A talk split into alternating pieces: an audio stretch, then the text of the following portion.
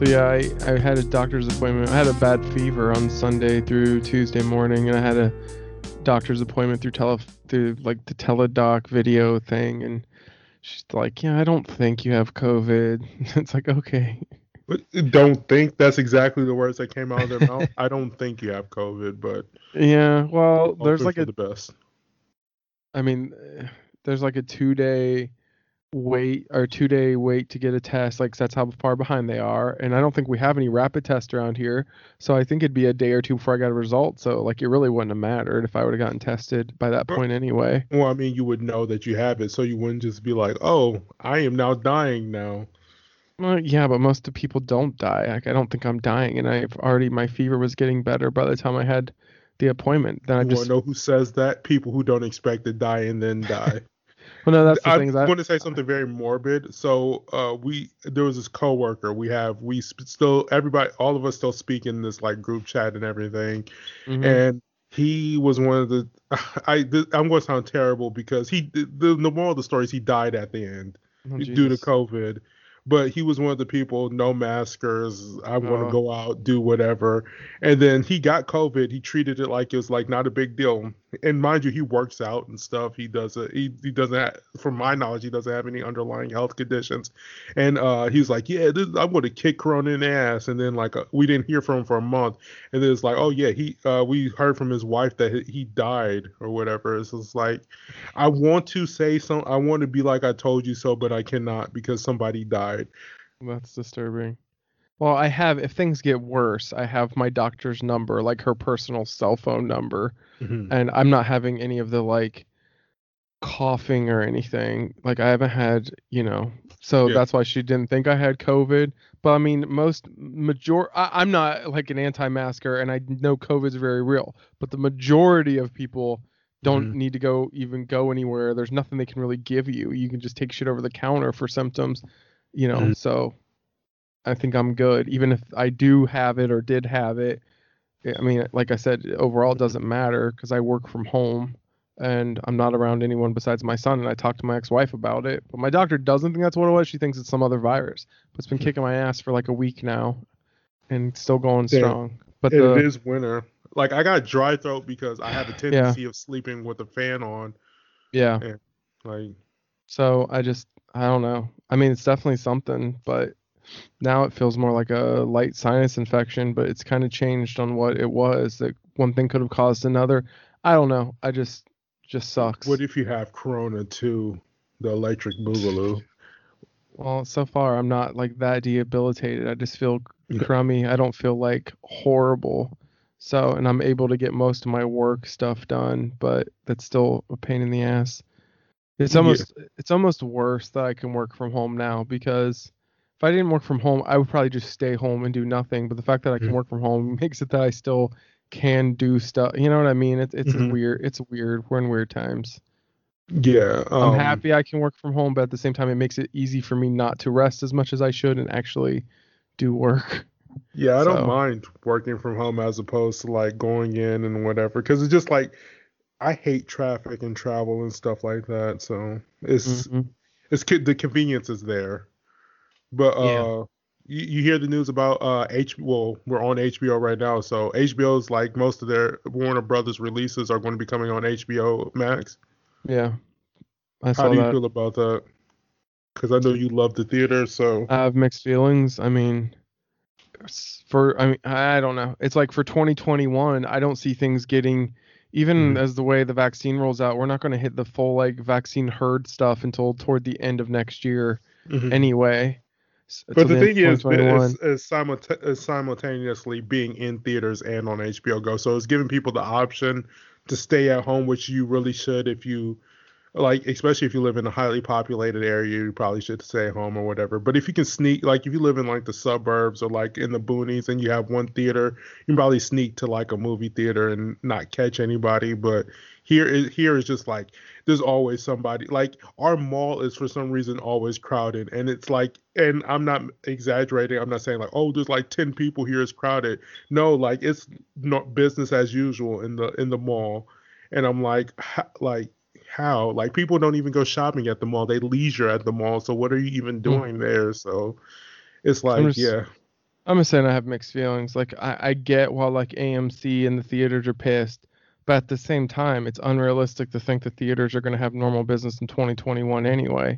Mhm. So I don't know. Like I, I, I'm an HBO Max subscriber. I think it's convenient, but I also like the theater. So I have mixed feelings, just like with a lot of stuff. You know, it's like it's mixed feelings on the way what is better for the pandemic stuff and what is, you know, we want Mhm. things to be normal. I don't want theaters to go away, but is this really even going to change Oh, things no, anyway? Because away. 20, I mean, almost besides Tenet coming out and being very lukewarm to even getting people to go, n- like since the shit started in February or March or whatever, like we've had no real releases. Everything's been pushed back or streamed anyway. So, eh, you know, eh, every AMC or whatever thinking it's just like magically going to be better, you know, in 2021 is unrealistic.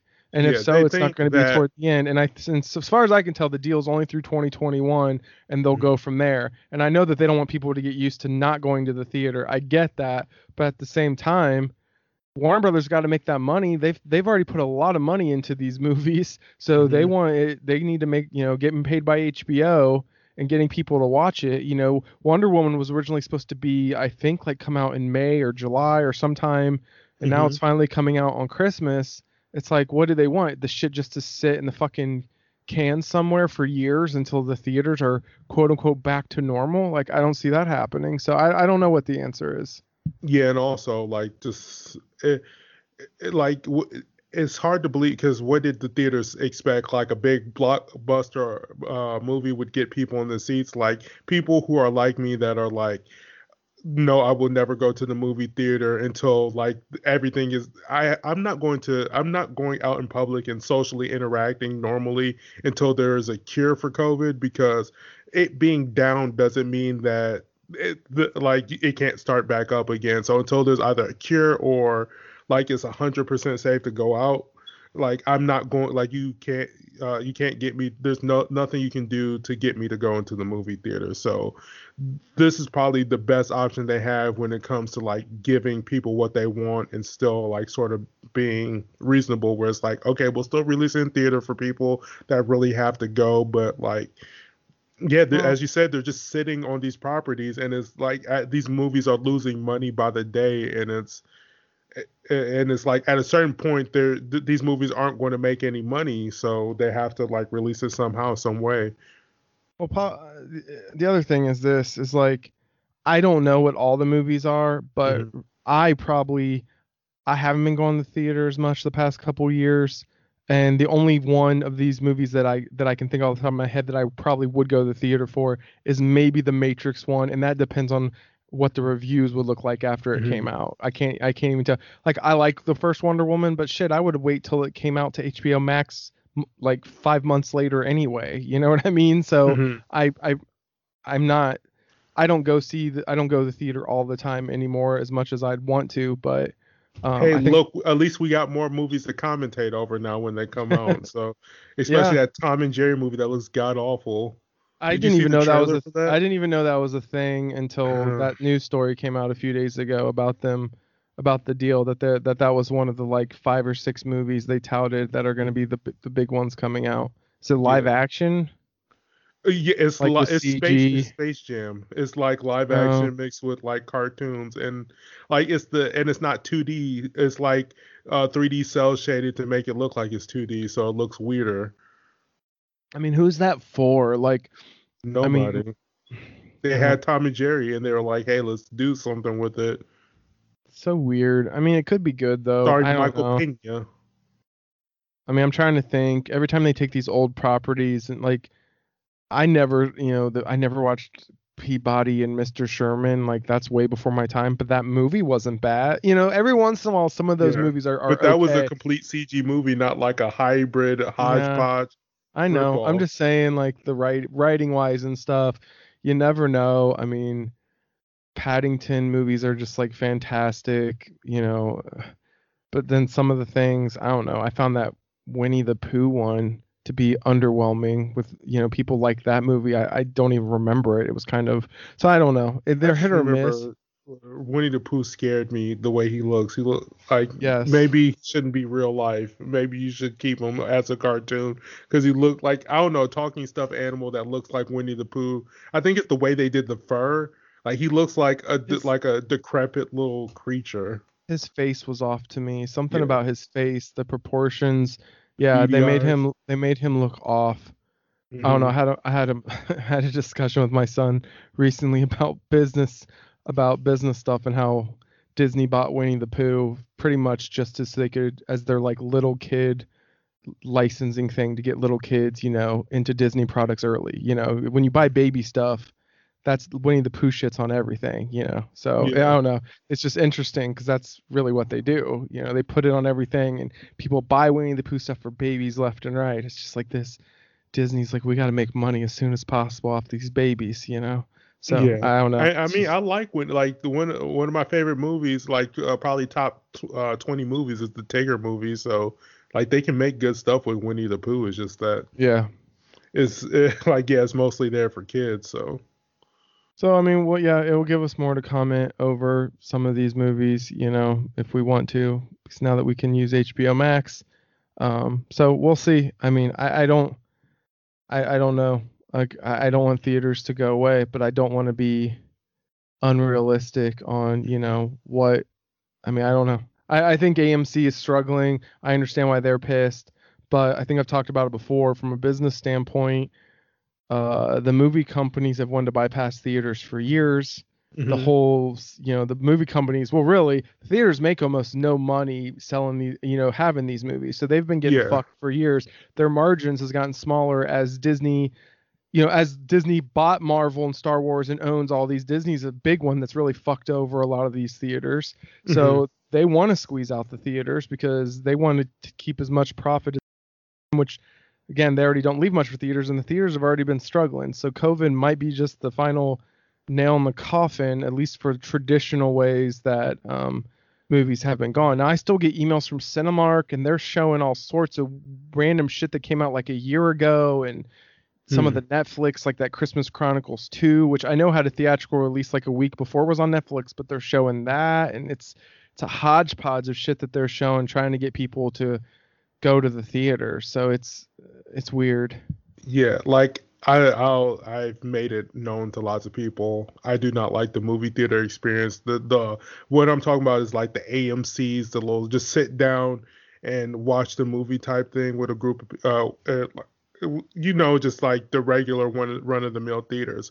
I love my Alamo Drafthouse, the the I love the like dining with your movie type experience. I love like when like they there's actual like effort put into like not only the customer service but as well as the movie going experience so when it comes like amc is sort of like the mcdonald's of like uh movie theaters where you literally get what you're paying for. You're going there to go see a movie.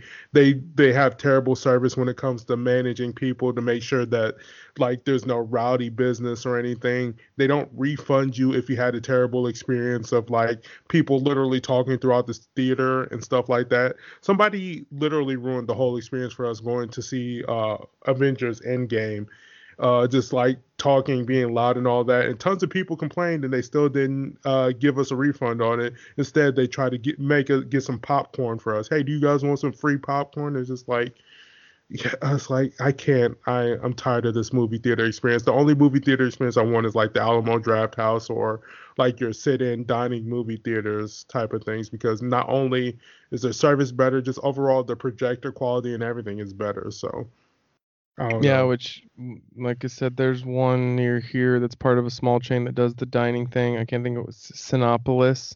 Mhm. um but yeah we have mostly cinemark around here and the amc's close to Sensi, but cinemark runs in a, in a regal the regal around here sucks Mhm. another thing i mean they're all like get a large popcorn and get it refilled and drinks that's fucked over because of covid Mhm. and another thing is is what they've been trying to do is rent out theaters which i get that but that just like is that's like circumventing the covid problem it's like letting yahoos get like 30 of their friends to rent a theater for two hundred dollars or whatever. You know Or, what I I mean, mean? like a room would be fine, like just one theater room, and then just have somebody just like people clean it up afterwards. but, But, still, though, like giving a space for people to get as many people as possible in to watch a movie. You know what I mean? how many kind of- realistically, how many people do you think an average person could get into a movie theater? Like, Uh, I mean, you I've have heard. to like like calculate in people that are amongst their group that do not want to go out because of COVID. So I mean, easy 10 to 20, but it's probably the same people that would do other things anyway, I guess. I don't know. It just depends. It's still just weird, though.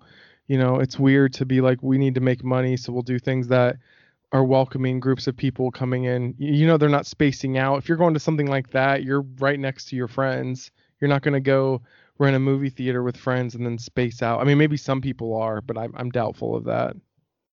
Well, yeah, I mean, like they'll probably like talk amongst themselves or whatever, and then just like pro- probably have ca- casual conversations. But like I couldn't think of it getting like too rowdy, and then like that's what uh like just have their credit card on file, like have them pay via credit card and have that on file. So if they fuck anything up or whatever, uh, they would get charged for it. I'm just saying it's not very COVID friendly. So, I mean, whatever. like you would only have to worry about them and possibly the workers, but workers should already be wearing masks and stuff when they're working anyway to protect themselves from other people. So, like, I don't know. I just think like, yeah, that would be a smart idea because, well, as long as they they would have to like do the book a room and then have like an hour, uh, like two to three hours worth of wait time for the staff to clean everything and make sure everything's properly sanitized before they get someone else in. But I can see them doing like the greedy method of like, oh, here goes your two hundred dollar experience or whatever, and as soon as they get out, here goes a new bunch of people and whatever. So I can see them doing like the greedy, get as many asses in the seats type thing. Well, yeah, I mean, turnover is the big thing at the movie theaters, and Mhm. that's something that's been a problem since COVID. Is that they're supposed to do these cleaning, deep cleanings, but while before they they come through and half-ass clean stuff, you know, you know how they do, and then they have a movie start like you know 15 minutes after the one before. So, okay, well, I'm gonna go piss, and we can start the actual podcast and talk about Okay.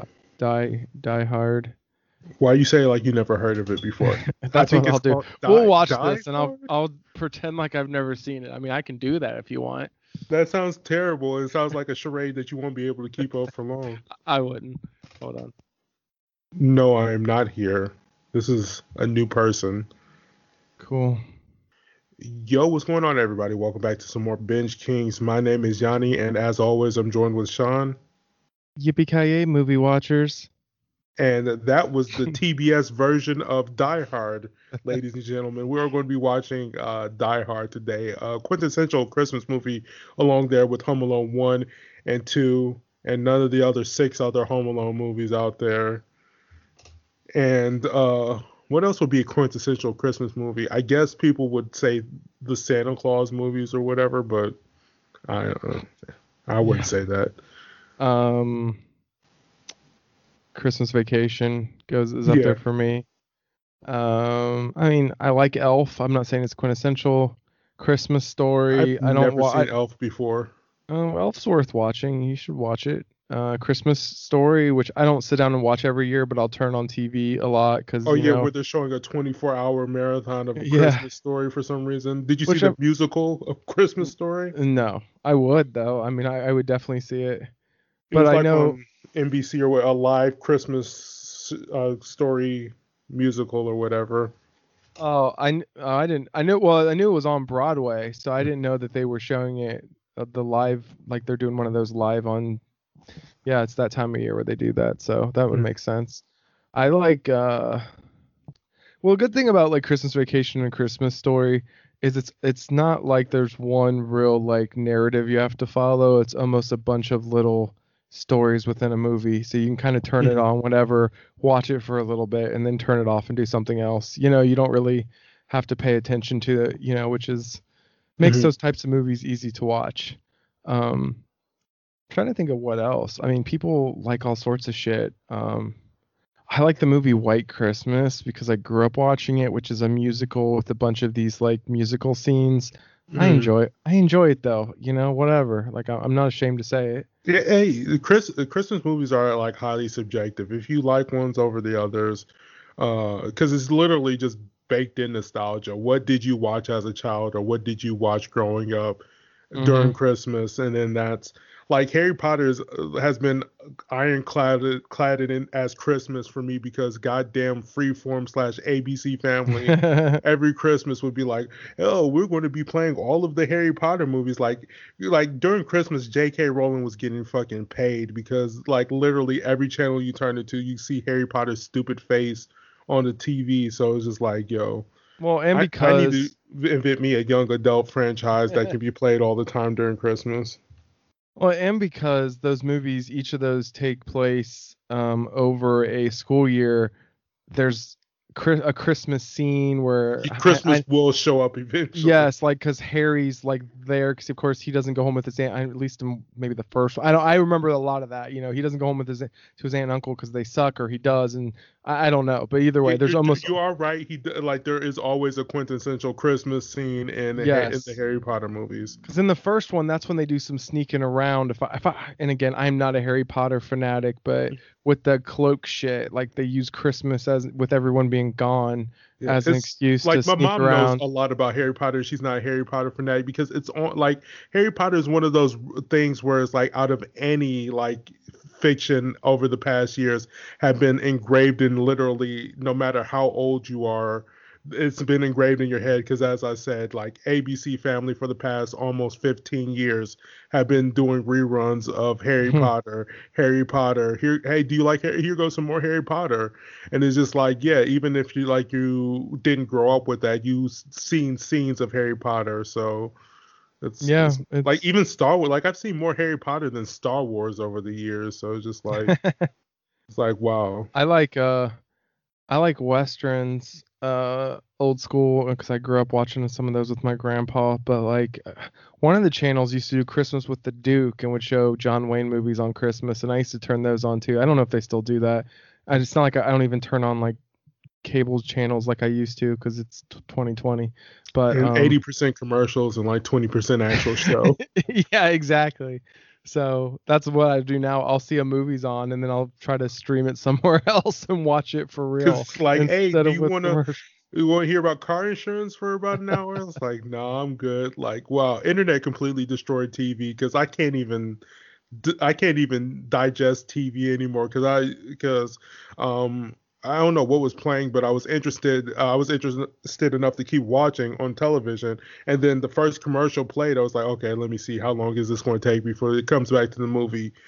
Literally five and a half minutes of commercials Yeah. before it got back. Like I didn't even care anymore. Like commercials ruin movies and television shows. So it's like I don't know how they still make money off of that.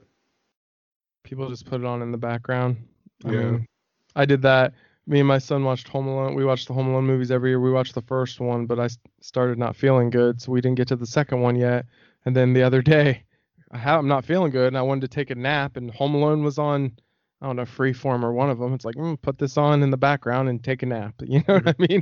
So And then and then your child wanted to buy everything. Like we we need to we need to buy this. Like no, we do not need this. These these commercials are like it's weird because children like I wonder how they're going to like because we were raised off of like children's commercials and like all these oh here goes the new GI Joes here goes the new Transformers or whatever. So I wonder how they are being advertised to when it comes to uh, stuff that they would want to buy or subliminal messages being put in their head that they want to buy. So Well, if okay, so I think a lot of people, when you have preschoolers, people, a lot of people still, if they have cable or equivalent, still have their kids watch the preschool channels, which has the same old school commercials for Mhm. preschool kids shit. Then if the kids are on YouTube, there's a lot of like illegal, like things that aren't supposed to be targeted toward kids on. I mean, who the fuck? It's it's cra- it's crazy right now. You know, Mhm. it's a wild west on the internet because there are strict rules against you know there still are strict rules about how you can advertise to minors and on the internet a lot of places and i think youtube's gotten tried to get rid of some of their advertisers but i mean there's been mm-hmm. a lot of that on youtube because i've read articles about it about like scammy things you know trying to advertise towards like little kids and shit but oh, Yeah. whatever there's I mean, I- scammy things for like targeted towards adults where it's like, hey, here goes this totally legit way to earn money or whatever, passive income or whatever. i mean And- well, passive income is a thing, but like most of them are scams or whatever. So yes. I'm just like, you uh like it's just like this weird thing where it can manipulate young adults who are kind of naive when it comes to how they should spend their money slash how how they should earn their money. So it like it's like the internet is just predatory in general towards people who are naive and but, are willing to do stuff like that. I mean, I, I talked about it on this podcast before, but I, I love the the show on Netflix, The Toys That Made Us. I like the movies that made us. But like and I already knew this before watching that series, but you know, the laws changed right around the time I was born in the early 80s on how mm-hmm. they can advertise to kids.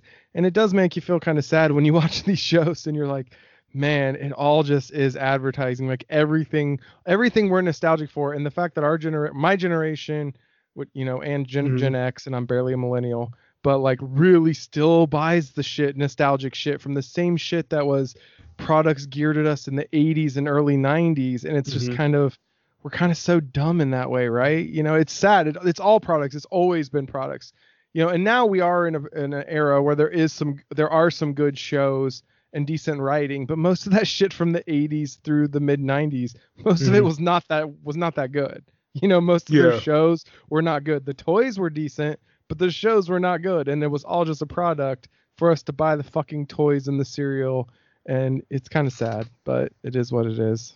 Yeah, that's why I kind of get upset when people get mad at like cinematic universes or whatever. It's like, oh, they're trying to pitch, they're they're, they're just becoming like a, a, corporation. It's like it's always been that way since we are kids. Like, what are you even talking about? Like, people love to think that oh, back in the day it was a lot better. Like, no, we were pretty much manipulated since the day we were born. It's just that as an adult, we're now aware to the situation that oh yeah, um, th- this is a product that we must consume or whatever. They're ma- trying to make a product. What I'm saying is, if you're making, if if you're trying to be an evil corporation, at least some, make something entertaining for me. Don't make a shitty cartoon that that looks like shit and animates like shit. Because I rewatched the Ninja Turtles cartoon, and oh boy, were there some like very very flawed animations and like just like like story there was none so it's just funny going back at that to think yeah. me as a child thinking like these were some like deep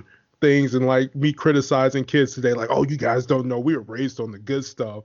Meanwhile, going back to see Ninja Turtles literally being the same episode and also realizing that there was on like 20 or some odd episodes or whatever, but it felt like a like hundreds because mm-hmm. like just constantly replaying the same episode over and over again. So yeah, it's just that.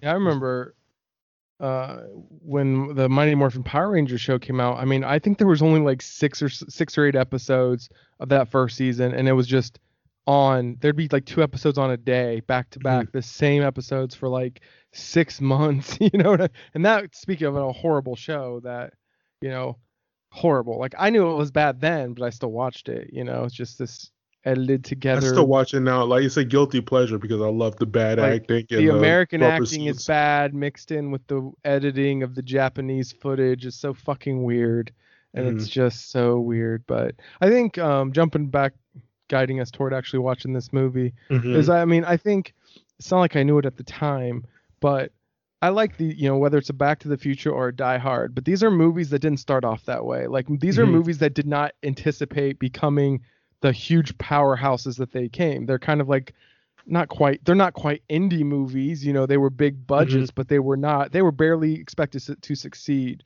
So I think yeah. I'm always like intrigued and have kind of more of a deeper love for those types of movies, you know, because they just kind of somehow they they hit home with the populace and became these huge hits, but that's not what they were expected to be.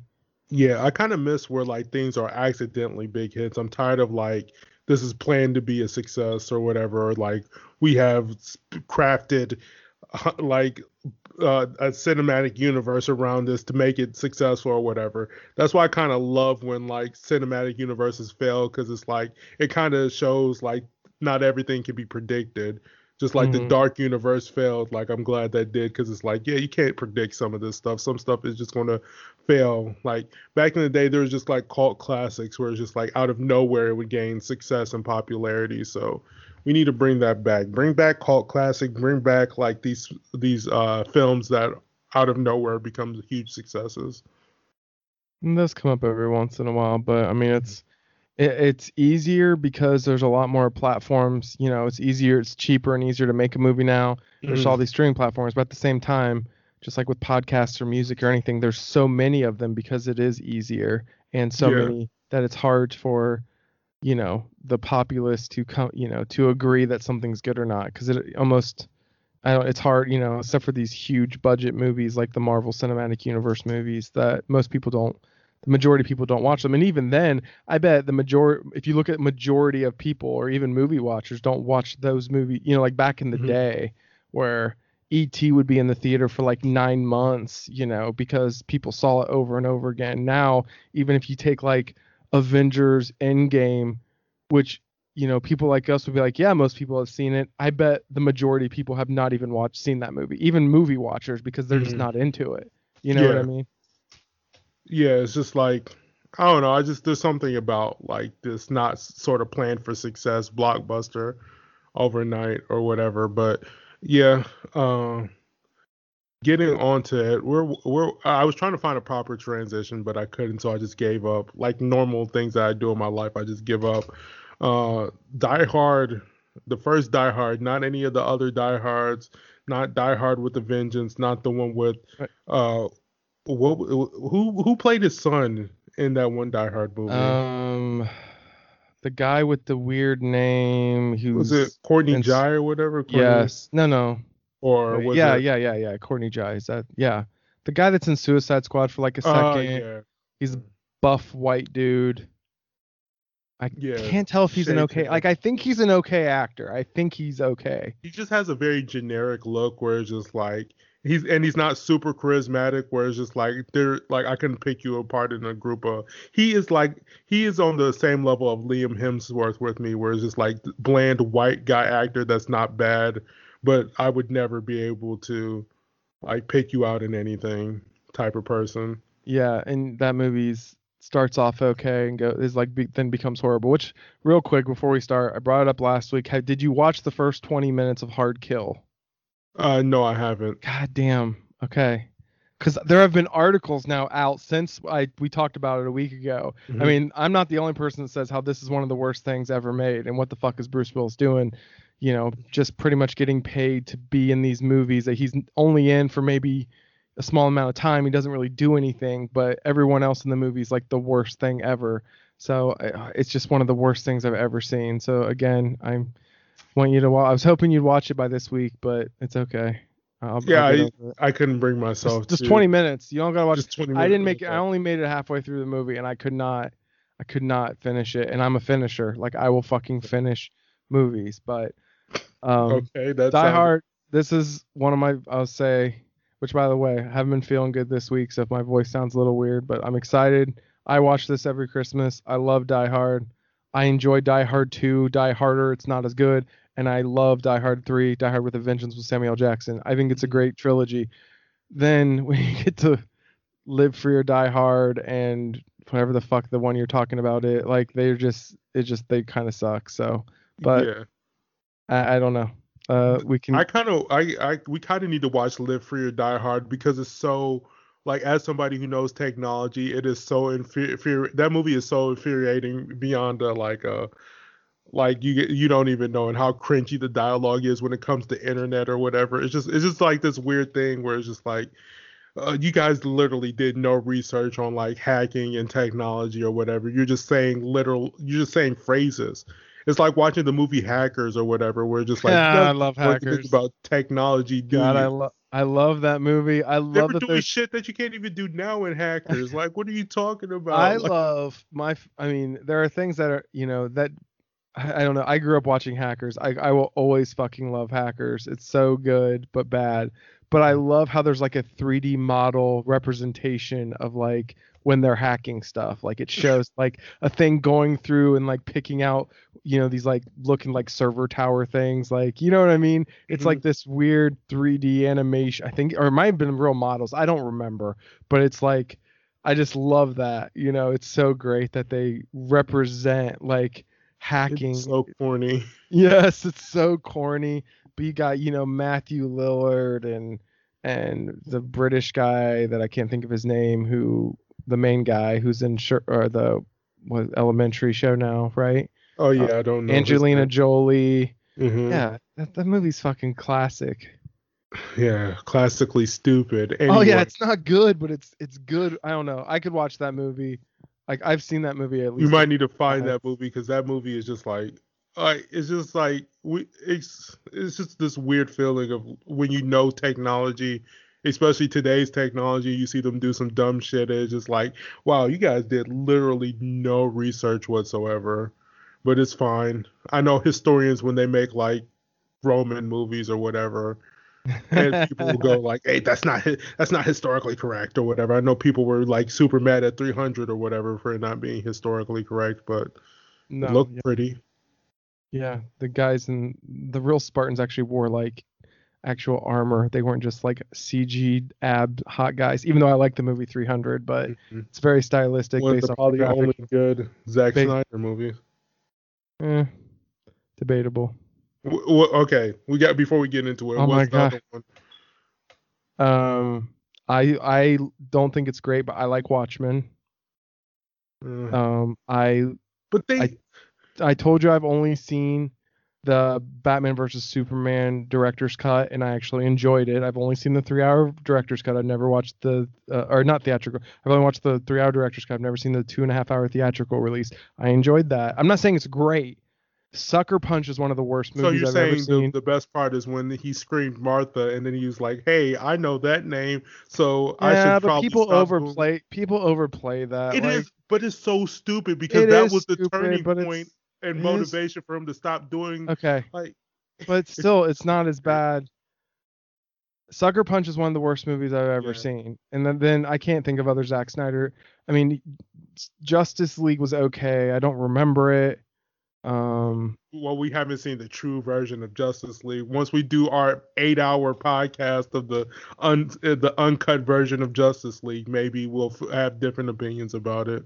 so i i mean i i don't love Zack snyder and i think a lot of his movies have too much have the same look Mm-hmm. um the like you know like kind of the 300 almost looks like a video game look too much cg stuff but i i don't think it's horror and again i'll I'll, def- I'll defend and i love the watchmen graphic novel but i will defend the movie to a certain degree like i'm, I'm not obsessed with it but i do enjoy the movie hmm so yeah i'm not going to shit talk i don't love Zack snyder but i don't hate Zack snyder Yeah, sorry yanni's like uh it's so bad. I wanted you to go away hating Zack Snyder, so I'm mad. No, I'm just joking. I don't give a shit either way. But, uh, but I what can't we think do, of other movies right now. So I mean, I'm, I could ID, IMDb, but I don't feel like it. I'm sure there's other movies out there that I don't like or do like of his, but I just named the ones off the top of my head. the, the notable ones, Suck, Sucker Punch is terrible. I don't know. The concept is interesting. You know, you have these women being abused in this whatever mental thing, and they're trying to escape, and it's all this fantasy version of that, but it's just done horribly. It looks horrible. Mm-hmm. The acting's horrible. It's just bad, and like that was hard for me to get through. Yeah, they clearly casted based off of looks as opposed to like actual acting talent. Yeah. So it's just like there's a bunch of stilted dialogue and like weird moments or whatever. Speaking of, our our queen Vanessa Hudgens was in that movie, so no, I don't even remember. Yeah, that's how much you like. Like that's how little of that movie you should probably remember. I might mean, rewatch Sucker Punch. probably been like eight or nine years since I saw that movie, and I was just I liked the concept. I remember seeing the trailer. I liked the concept, but yeah, it just wasn't just wasn't good. well, if you just dug yourself in a hole because we're watching Sucker Punch next oh week. no, no, we're not. uh, so uh, with that being said, uh, with our dialogue of Sucker Punch, we're going to get into a better movie called Die Hard. Uh, for those of you youngins that never seen this movie, you're going to be in for a treat. It is a fun action action thriller of a man who saves Christmas. So we're about to dive right into it. We're watching this on HBO Max. If you don't have HBO Max, I don't know what the fuck to tell you. It's quarantine. You should have HBO Max. Uh, you can probably find it any uh, through any other means or method, but we're watching on HBO Max. Uh, we're syncing it up right after where the 20th Century Fox logo fades away. You should be seeing a black screen right now. Once you're on the black screen, press pause, and on three, two, one, go. We're all going to press play. So, counting down in three, two, one, go. A Gordon's uh, Gordon Company just popped up. So I've seen this movie a million times. I know a lot of random facts about this movie. What's funny is I grew up with a VHS with the and you, you until I got the Blu-ray, I didn't realize how widescreen it is and how how pan and scan and close up the VHS was. You know, back in the day, that's how Mhm. they had to do it because everyone had square TVs, and so you know they would cut out most. You know, for this movie, you'd be missing like a third of the frame if you watched it on TV or the on VHS. Yeah. Maybe more than a third of the frame. Yeah, I'm. I want to see. Like, I wish I had that experience. Well, I probably did watch this on like a a cube TV, but I don't remember it well enough. Like, I wish I could have that memory of like seeing this in standard and then like seeing just the, it expand in HD. So I have that, you know, with Star Wars, a lot of movies, you know, that we grew up with in the VHS days and the non-widescreen TV days.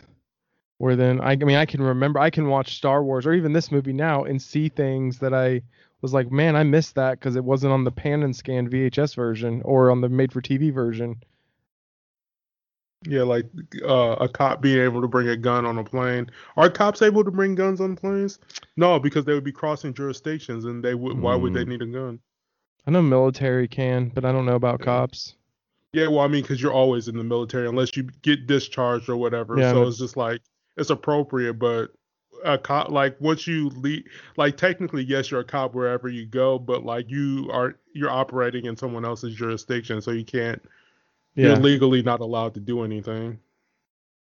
the, smoking in an airport. That this is another dated thing. Yeah. Just smoking in any closed facility in general is a dated thing. so if we that was about- nowadays, he would be ripping on a vape pen right now. John McClane would never hit no vape pen. Come on. 2020 John McClane. How old is John McClane now? Like 30s or Yeah. Uh, late yeah. 20s. I I would say yeah, or probably early 30s. early 30s? So he would technically be a millennial. Eh, who knows? 2020 reboot. Uh, Die Hard. So this is based off a book, very loosely. That the I think the book was a sequel to another book, and the original book was made into a movie with Frank Sinatra back in like the 60s or something. So Frank Sinatra had first rights when they made this movie to be John McClane. He was like older. Like, yeah, he. I would love to see Frank Sinatra crawl through a vent in a wife beater. Totally. Yeah, I don't think he really even thought about it. It's just a Yeah. contract thing, you know, where he had the Mhm. rights to play the same character if they made another movie. Yeah.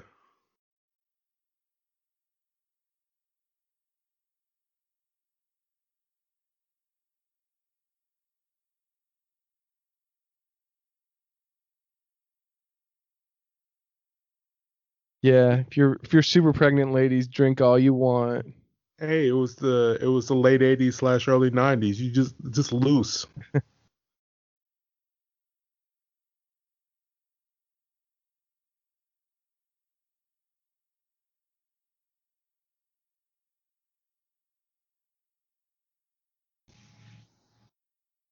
Which in Die Hard 3 and part of 4, she's played by um as an adult. Shit, what's her name? Mary Uh, Elizabeth Winstead. Yes. Who I love, but again, those movies are not great. That's a young Mary Elizabeth Winstead and uh, Courtney Shy over there, Yep. who knew they would be in s- shitty movies of the sequel of this movie. So I think I read what? I was like, they- they're making enough money to have like a housekeeper or a nanny or whatever. Yeah, she's like an executive at this Nakatomi place. Oh shit, she was dating down. Come on, man. You haven't seen this movie but That's part of the plot. You know, they separated because she got this job in California and he's a cop in New York. And she, he didn't think things would work out, but Because it's not like you can out. transfer to like a different precinct. Yeah. So like out of all jobs, his is probably the easiest to transfer over to. which they'll go into that in a little bit, but he's a hard-headed man and he couldn't handle an independent woman.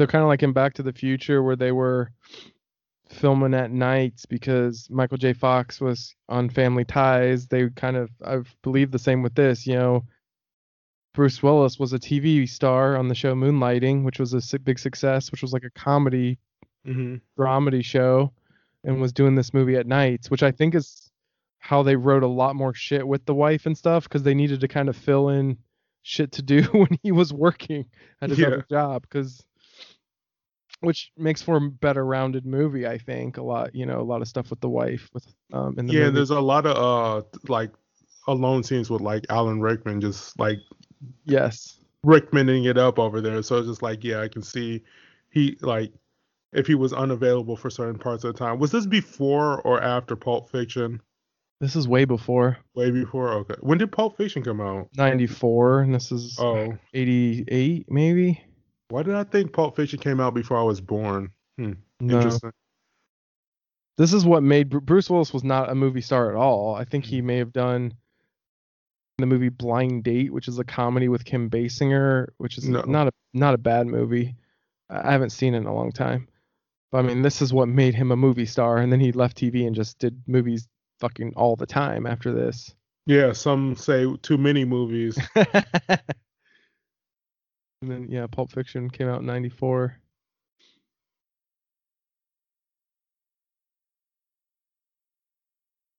So here we're getting it. So this is why yes, you can.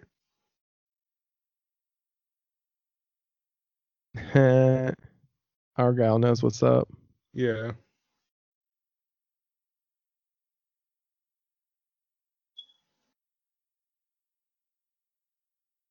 Remember when they Mm. those good old 80s players where the volume thing was as small as could be or would be a little button. So Yeah. stupid. Uh, yep. The, the sickness Run DMC signifies this is a Christmas. This is Christmas beat.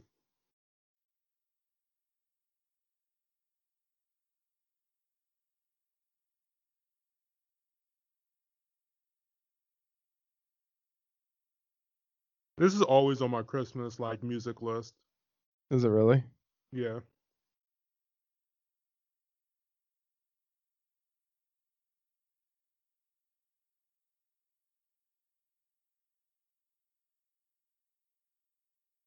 So something I didn't realize how was older is how Bruce Willis clearly is wearing a hairpiece in this movie. Um, well, yeah. Well, HD helps see you see that clearly. yes, definitely. That's Because like watch it, I can tell you right away. Even if I was adult watching this on standard definition, I probably wouldn't be able to tell because those TVs are terrible. yeah. HD hasn't helped out for a lot of things. Yeah. You know. So I was and I- also the as you mentioned the widescreen format where you, sometimes you can see boom mics in the background depending on like how wide it is. Like they did not plan on it being stretched out this much.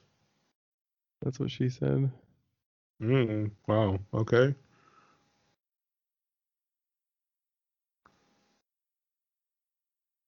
Look at this technology coming up. Oh, I hated those screens.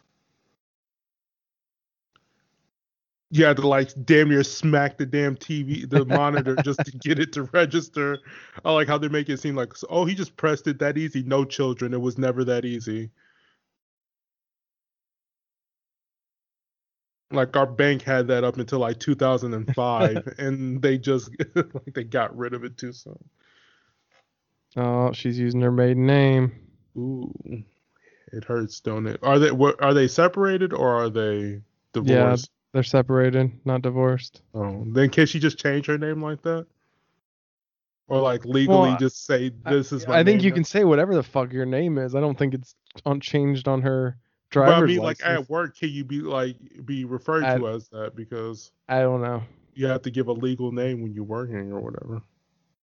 I guess that's consider being considerate. The work is just like, okay, we'll call you this. Yeah, you can still say your name something else. Oh, look at this poor fucker that's going to die for no reason. you mean both those security guys? Yeah.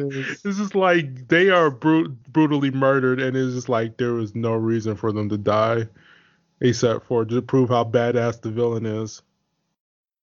I mean this the Nakatomi Plaza is really what like the Fox is it like the Fox building or something?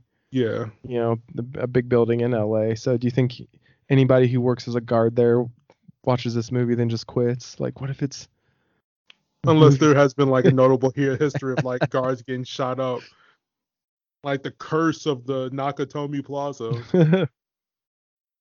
Every guard that has worked here died. Look how fancy this fucking building is though. Look at this 80s design, 80s slash early 90s design. Like I love it. Office design.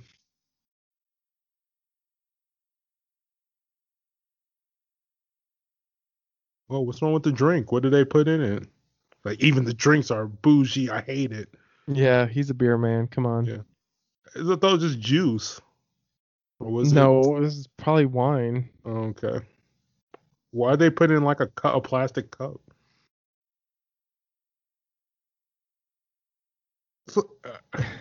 So, was, a new a real New Yorker of that time would have said something a lot more offensive if somebody did that. Just saying. What rating is this? PG thirteen? No, it's R. Why? Oh yeah, because fucking TNT and TBS Yeah, it's very butchers R. the butchered the hell out of this movie. So I did That's the problem with Live Free or Die Hard is they tried they did an edit to make it PG-13 and you can tell how edited it is. Like I think they've released the an unedited version on DVD, but the version I have on Blu-ray 'cause I have like a box set.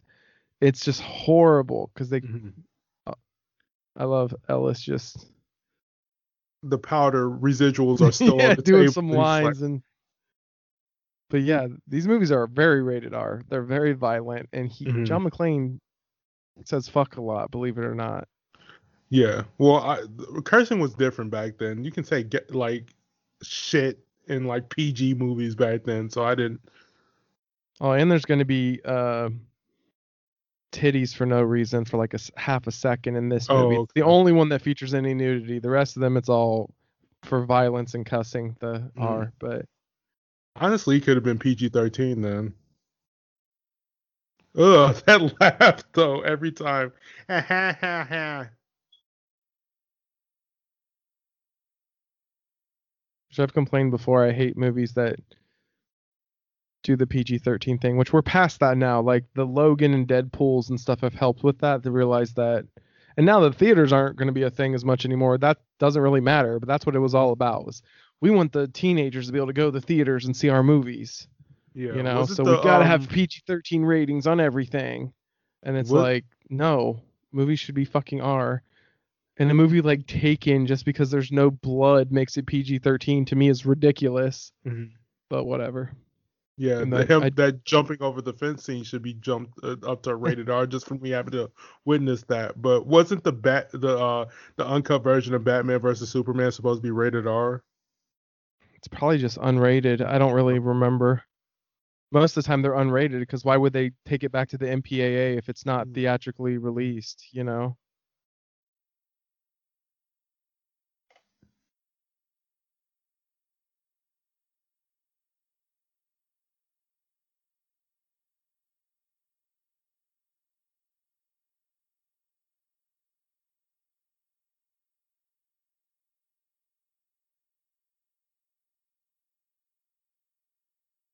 So I um Reese very recently just randomly watched Quigley Down Under, which is a western starring Hmm. Tom Selleck from the early 90s. It was okay, but I did not know that the villain in it was played by Alan Rickman, Oh who's wow. great great and everything. So you can take that, this movie and uh, Robin Hood Prince of Thieves as the late 80s early 90s Rickman collection, villain collection.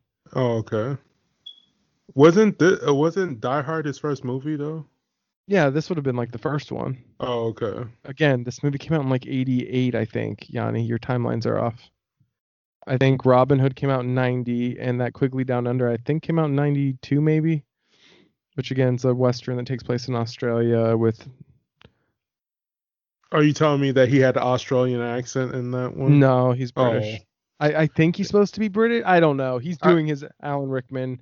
I'm pretty sure But he was trying to do like a uh, German accent or what or whatever accent here in this movie. Oh yeah. You well, attempted to.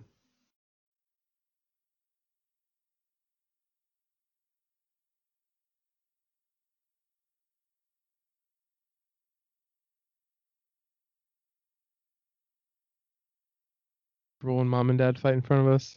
Yeah, I know it's it's, it's awkward. You know what t- ease this awkwardness if one of them buys me a PlayStation, I will like them better.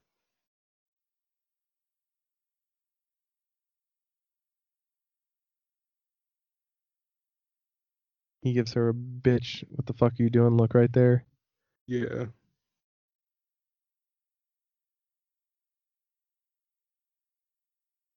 Maybe that's why he's so good as John McClane. Because as we talked before, Bruce Willis is supposed to be kind of an asshole in real life. So, I mean, John McClane's kind of an asshole. Yeah.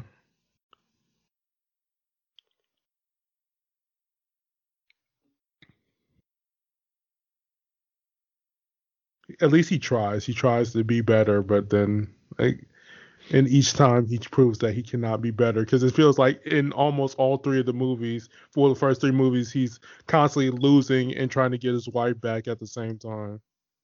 This one and yeah, and the third one they're split up again. Yeah. They haven't talked for a year. And the second one, they're together. It's just weird the fact that they keep doing that when, like, in re- all re- actuality, what would probably be better for the end of this movie is for them to realize that they're probably not good for each other. Because in the second one, he is a he is a Cal, an LA cop, but it takes place in Washington D.C. because he's there staying with her parents, and she's on a flight in, and shit goes down at the Washington D.C. airport during Mhm. it's like Christmas Eve during a snowstorm. yeah, at that point, I was just like, just have them either stay together or, like in the first movie, just establish them as separated. like, I didn't even uh, see the reason why they need to be separated in the third movie. Well, she's not in the third movie. It's just talked about a lot, and Samuel Jackson talks to him about it a lot about how because he's on like leave at the beginning. Yeah, then it should just he's been just like, at oh, home, she's like- just gone. He's Or at she's home just- like drinking himself because he's back Yeah. in New York in that one, and then I guess to set it up why he's back in New York, I guess. yeah, and then Simon starts blowing shit up, and then yeah, Simon says. yes, exactly. That is a great. I mean, I love that movie. I think that movie's fantastic though. And all three movies have kind of different feels to them. Mm-hmm. Which that one's also directed by John McTiernan, the one that did this one. I don't know who. Uh, I can't remember the guy that did the second one. Is that a hockey puck? I think it's a flashbang. I just want him to be a hockey themed villain.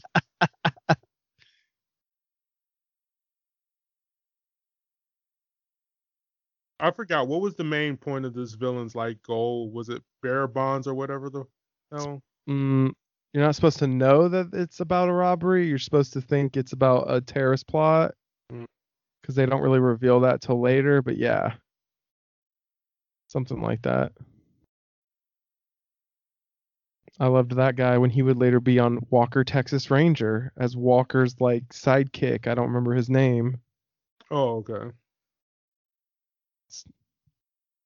I'd never seen that show. Just so far out of my alley that I just didn't never watched Walker Texas Ranger. Well, I was like a teenager when that show was on, and yeah, when did that show come out? Walker Texas Ranger would have been mid to late 90s. It was on for a while though. Oh, I thought. Why did I think it came out earlier than I thought it did? Oh, Oh my well. god, you're off, man. You need to Google some shit or something. I didn't start paying attention to like television and shit until like late 2000, uh, late like early odds, like 2007.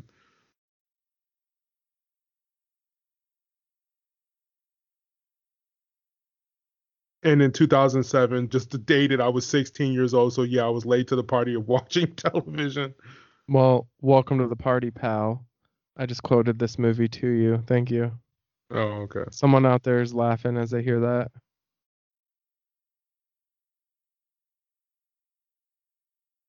When Alan Rickman died, and all the Harry Potter fans really were jizzing about him, and he's great in those movies, but like Mhm. he's great in this fucking movie too. Come on, like I don't feel like he can, people need to talk about After this more. rewatching it and listening to the accent that he tried to do, I think they should just made him British. Because I In was this- like, uh, in this movie, yeah, because he tries still to. do- great in this movie though. yeah, he's great in this movie, but like he did more. Like it's understandable. He's like more recognizable as. Uh, who do you play, Professor Snape in Harry Potter? Well, yeah, he did like eight movies or whatever, and those are more recent, and he's and he was pr- one of the best actors in the movies in those movies. Well, I mean, he's greatly cast. Like, okay, we need someone who's going to appear to be sinister throughout, but Mhm. in reality is not. Spoiler alert if you don't know shit about Harry Potter. But I mean, Professor, does, Pro- Professor Snape kills Dumbledore. he does a great, like, you know, sinister. He's a great sinister actor.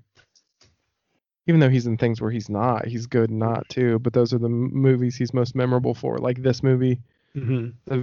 like I mentioned, a very flawed movie, but I still enjoy it. Robin Hood, Prince of Thieves. With Ke- if you want to talk about bad accent, Kevin Costner, his on again, off again British accent in that movie.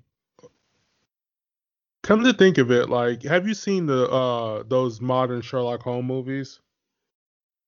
The Guy Ritchie, Yeah. Um, RD, RDJ ones, yeah. yeah. How was Robert Downey Jr.'s uh, voice in that one? His accent in that? Because I've never seen those movies. I I don't remember, but I Oh, also think he's doing an accent in that Dolittle movie that I haven't watched either. That Um, I don't know. I didn't think those movies were bad, but they're very forgettable. yeah. Yeah, Guy Ritchie has been recently making very forgettable movies. This is a dick move. Cause like, what if he cut it before the guy does do it? Which they are brothers, you will learn, but that would have fucked up everything.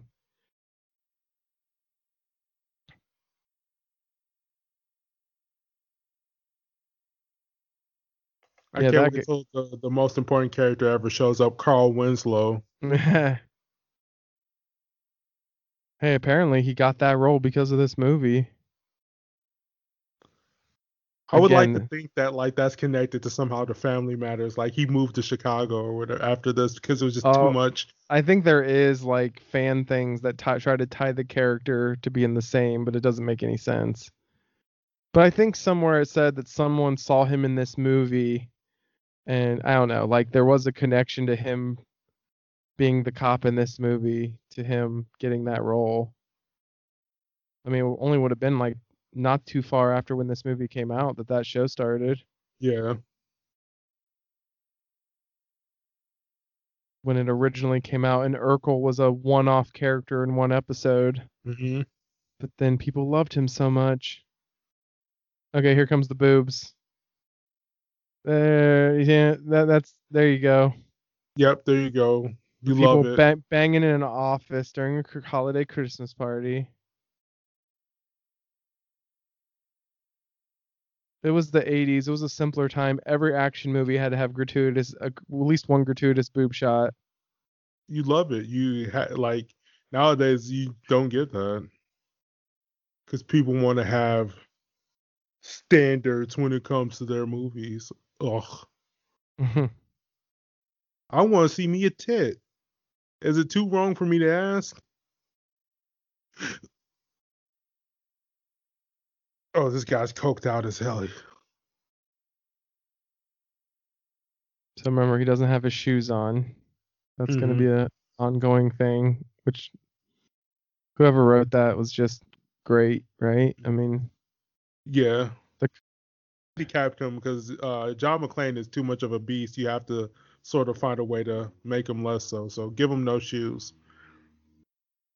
The fact that just like an average cop was able to stop a terrorist heist is like ultimate like male fantasy. I can understand why cops are like this way nowadays because it's like I know that's the I do have a problem with that. Is I love this movie, but yes, every fucker like that has a concealed carry license, like in my state where that's legal, thinks they're fucking even if they're not cops, thinks they're Mhm. John. Well, cops don't need the license. Thinks they're fucking John McClane, or they would be if shit goes down, and that is Yeah. such a fa- that is such a fallacy, and it, it annoys the shit out of me that everyone thinks they would be John McClane. John McClane's a fucking fictional character. Mhm. Like he's like the same as not some pudgy uh redneck with a goatee thinking like, oh, I can, I want to be the hero today. It's like, no, that is not how. Most likely, yeah, you're going to kill somebody, and most likely it's going to be a completely innocent person.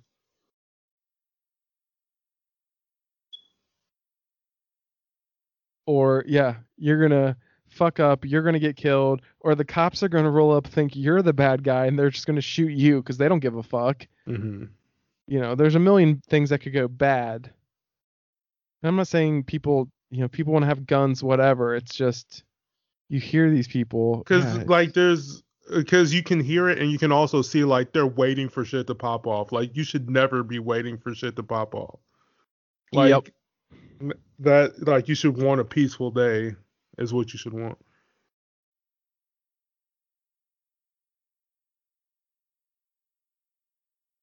See, Alan Rickman's not doing much of an accent. I mean, I feel like he's just It's like at times it's in there and then like at times it's just like his monotone British accent is just like it's kind of off-putting but then again like like at, at a certain point you should have just been like oh well him being British is good enough I guess. Or like him being British and somehow being German at the same time, like how like in certain movies, like if they're a Russian, they're somehow British for some reason. I don't know how that worked. Nazis are British, like Yeah. uh, all, all the evil French are. British. Every it gets around the fact that we we don't know any French uh, actors or whatever. We don't know any German actors, so we just get a British guy. They're European.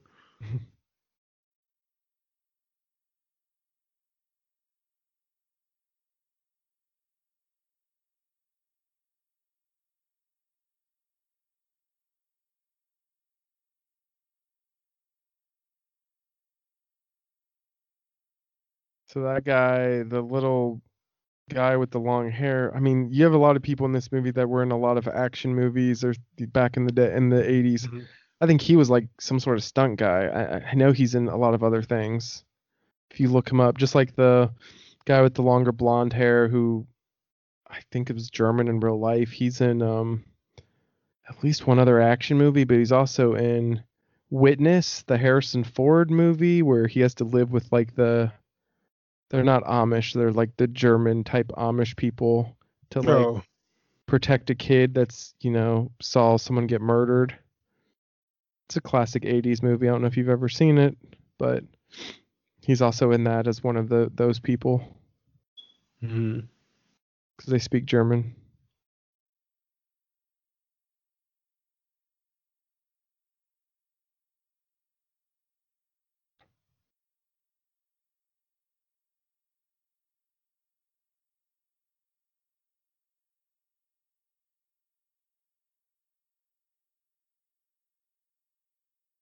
Also think they did a lot of camera work in this movie to make it look different and be. Mm-hmm.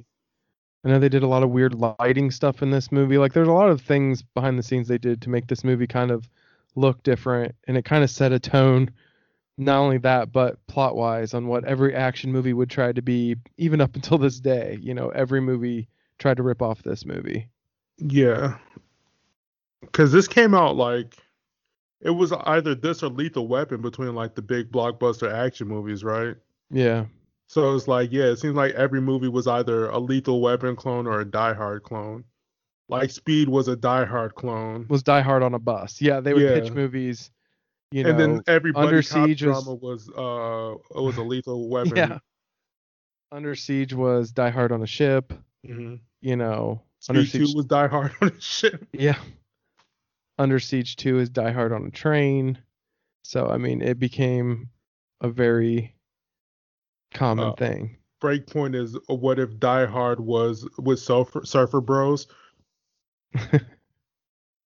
God, we need to re- watch Breakpoint because Point Break. Point Break. What did I say? Breakpoint. Yeah. The Remember they made a remake like in twenty like yeah, I never saw it. or whatever the fuck. I mean, God. isn't isn't Fast and the Furious pretty much the first one like Point Break, almost the same exact sort of plot? Yeah. Like undercover cop gets in with like badass guys that are doing illegal stuff, but kind of Mhm. falls in with them. You know what I mean? Like that's Yeah. Point Break, they're like skydiving and robbing banks, and Fast and the Furious, they're doing car shit and robbing semi trucks. players for Yeah. DVD.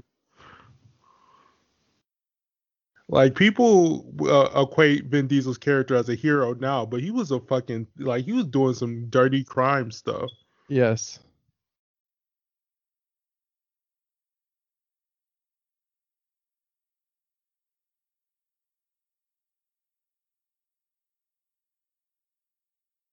Do you love the built-in monitor?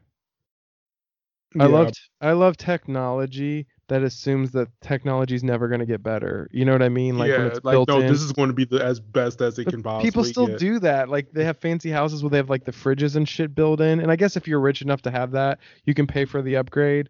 But to me, it's like, I mean, they But used to have. the difference is is that it ours actually work nowadays, but like back then, like I got references from people that like were actually using it, like yeah, this shit didn't work at all, and it's just like it was hard to use and it was actually more cumbersome to to actually manage. But as a but nowadays, like sure, we assume that technology is as good as it can get, but like at least it works. Oh. Holy shit, brain matter.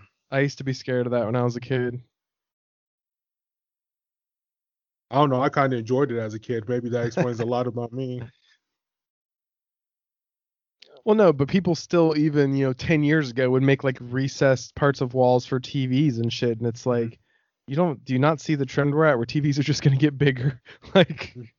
I just, I'm always, I just always find it confusing when people build shit around technology, and technology changes so fast. Yeah. It's just interesting to me.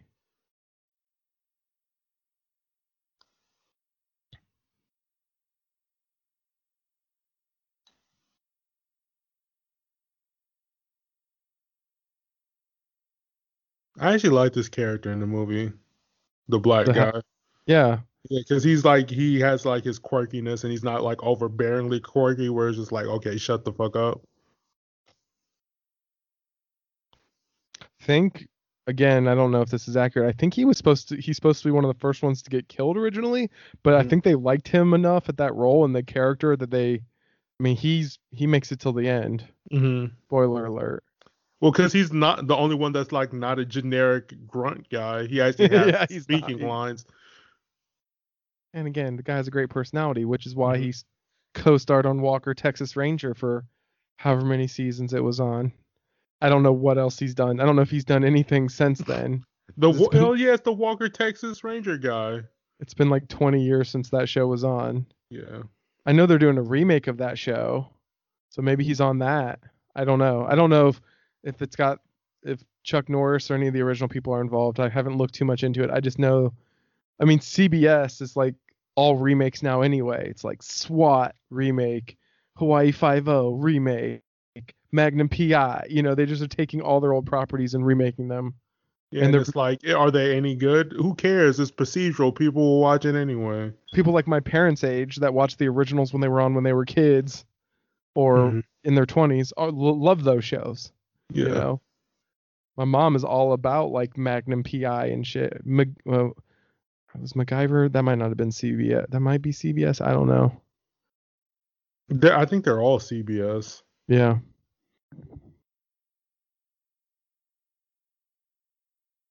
CBS ha- haven't created like original content in years because they keep rebooting shit, or they have TV shows that's been on for 20 years, like Criminal Minds. Mm-hmm. Yeah, with that Dr. Phil one with the dude that used to be on NCIS is probably like the most original show, and that's probably been on for like six seasons now. Mm-hmm. The fuck's that? I can't even think of what it's called. The guy who's like the criminal psychologist. Uh, not the Mentalist. No. um, criminal psychologist. Uh, like he actually it's a courtroom drama but it's the guy that used to be the second guy on ncis but he left that show to do this show I don't know. I could look it up but i don't care i just know it's dr phil's behind it it's very loosely based on what he did you know because he got famous doing that shit for oprah Mm.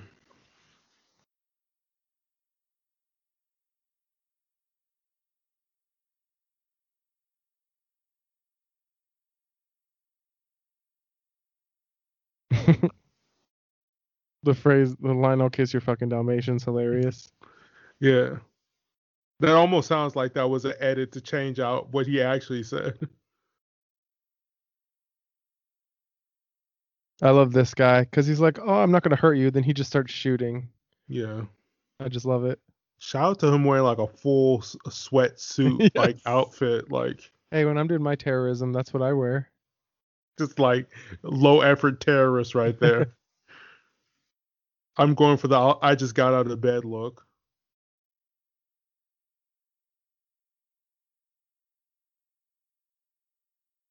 So I think this movie did a you know, like the horror movies of this time, things were changed because the Steadicam became very, you know, was used in this movie a lot more than in previous action movies. And Mhm. again, now we're used. I mean, now Steadicam's barely a thing because, I mean, it still is for digital, but you know, Mhm. the Steadicam really in this movie, these low angles like this kind of set a set a tone.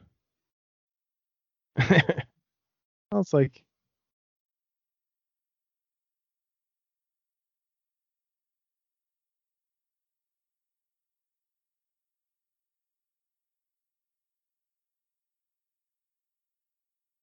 It's like actually Home Alone took a lot of inspiration from Die Hard. Yeah, you're not the first person to say that. It's it's like Home Alone grown up a little bit.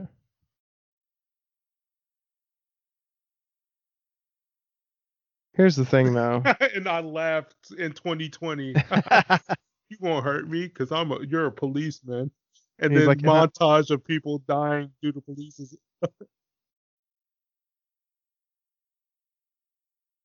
Damn.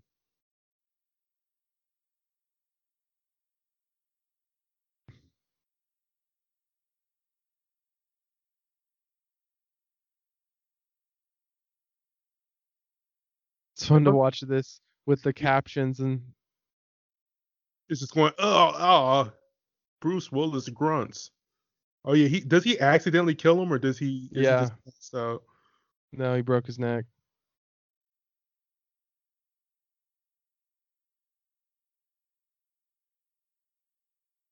I want to study the mental trauma of him having to kill a guy.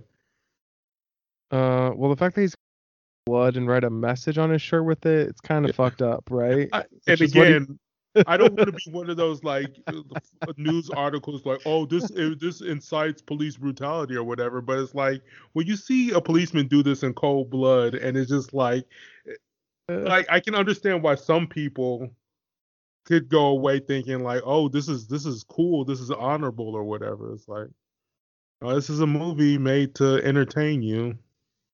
well, again, he doesn't know Mm-hmm. that. I mean, that overall their plan is to kind of kill everyone as a decoy. Like that's their plot, you know. Yeah. But he doesn't. John doesn't know that, you know. Yeah, he could Like- just like they're terrorists, but still, it's like I would one would think because death, killing somebody in real life is a lot different. Like, like hell, even soldiers that go to other countries expecting to have to kill people are still traumatized by it. But by the fact that he's able to write somebody's name in blood and be like, yeah, this is this is okay. know, He writes, "I have ho ho ho. I have like a this is a Joker now." level of things. Like just imagine Dick Grayson strapped to that chair, just be like a message for Batman or whatever. the. Seriously, and he just smiled. He looked at Santa, smiled, and then they don't show it because you'll get the reveal when the terrorists see him. Mhm. You know that he, you know, wrote in blood, "Ho ho ho! I have a machine gun now," or something something along those lines. Like like somebody needs to stop him, Mr. Joker.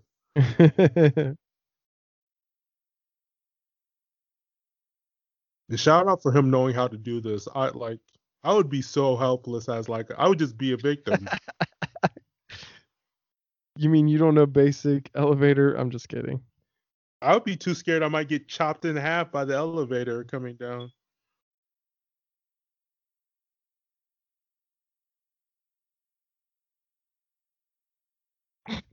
Mm.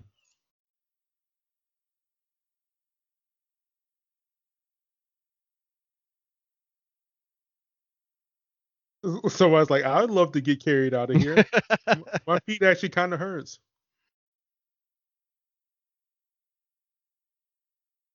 That's the guy with the sweet hair right there. Oh yeah. That's not written in blood. That's like he got somebody's lipstick. There's no way you can neatly write that out. Yeah, that's what it looks like. legible. But I think it's supposed to be blood, right? I mean, what else would he? Yeah. John. I know the way he leaves bodies. yeah. Only John would leave a body like that.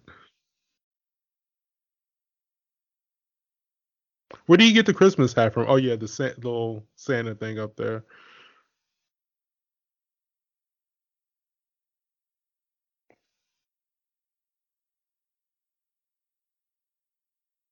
He's like, damn it, I don't speak German.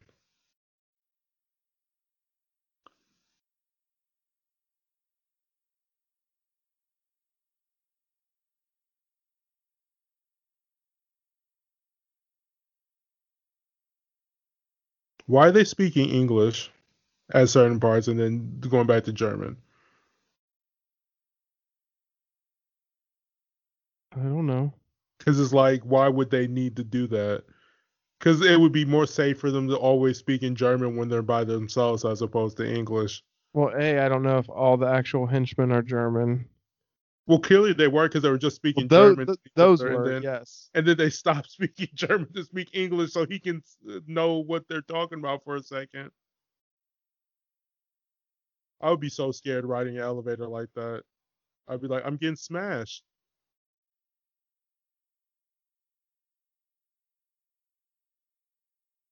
Like what? Pol- I like. I know I'm nitpicking, but what police officer would know how to do any of this? like That's what they learned. John the McClane is different bread. Oh yeah, here goes your other tits. Oh yeah, I forgot. He he crosses through this thing like three or four times. And he always takes the- a look. The like Playboy. Yeah, he always does. I think he like kisses his hand to it at some point or something. You know, I forgot about that. The Playboy centerfold or whatever that is.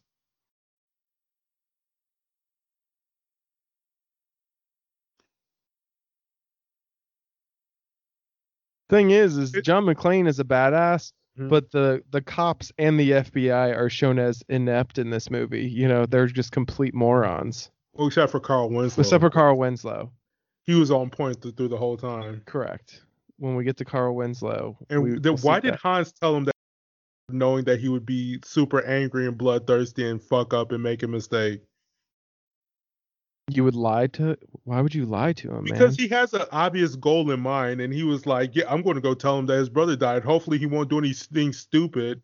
And then Mhm. proceeds to do something stupid, and then like you're a sociopathic fucking uh, bank robber. Like, why would you even like? Let's get the money first, and then I'll tell you your brother died. Your brother's just somewhere off, somewhere else.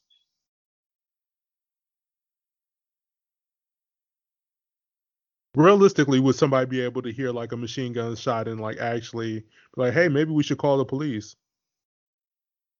It's like Christmas Eve in the business district. Probably not. Right? Yeah. I mean, I don't know if you've. I mean, in any cities I've been in, which I've never been to LA, but Mhm. areas like that, like business district areas, are fucking dead when it's not business time. Yeah. like i mean in some areas they're close to other things like maybe little places with restaurants or shops but a lot of places are just vacant okay here we get the cops being inept again Honestly, sometimes 911 dispatch, is, or well, that's the actual police. They get tapped into police comms, I think. But like dispatch, sometimes are incompetent.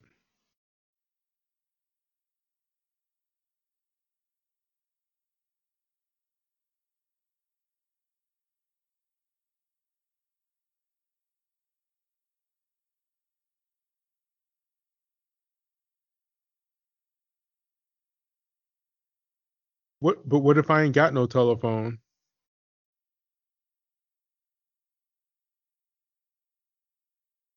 Like, do you hear the gunshots now? Does that sound? Or maybe he's just watching that one movie that Macaulay Culkin watches in Home Alone and just has it turned up really loud.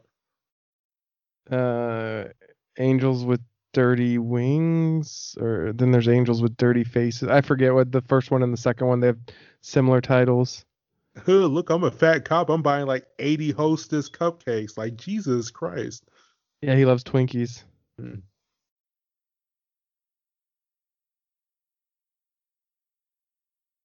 I like the way the guy gives him shit for it. Like you're fat too. What are you talking about? Stop giving me shit.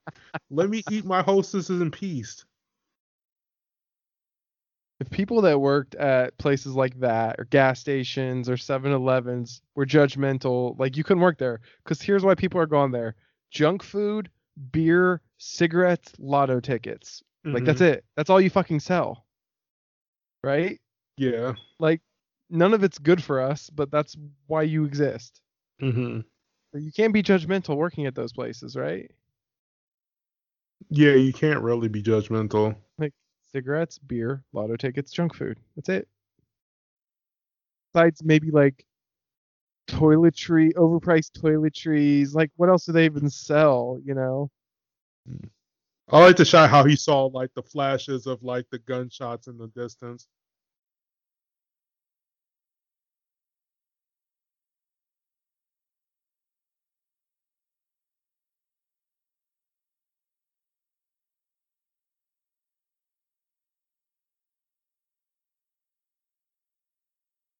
I wonder, do you have like submachine gun training, or does he just know how to use one? Or maybe know. Is the way he was think- holding it like that. I don't think they ever get into like a background. John McClane, you know. Well, I'm just talking about this like in police in general. Like, unless you're like SWAT trained, like, like what type of weapons do you know how to use? I would assume like, they learn all sorts of weapons and just in case someone else was using them. hmm But I don't fucking know.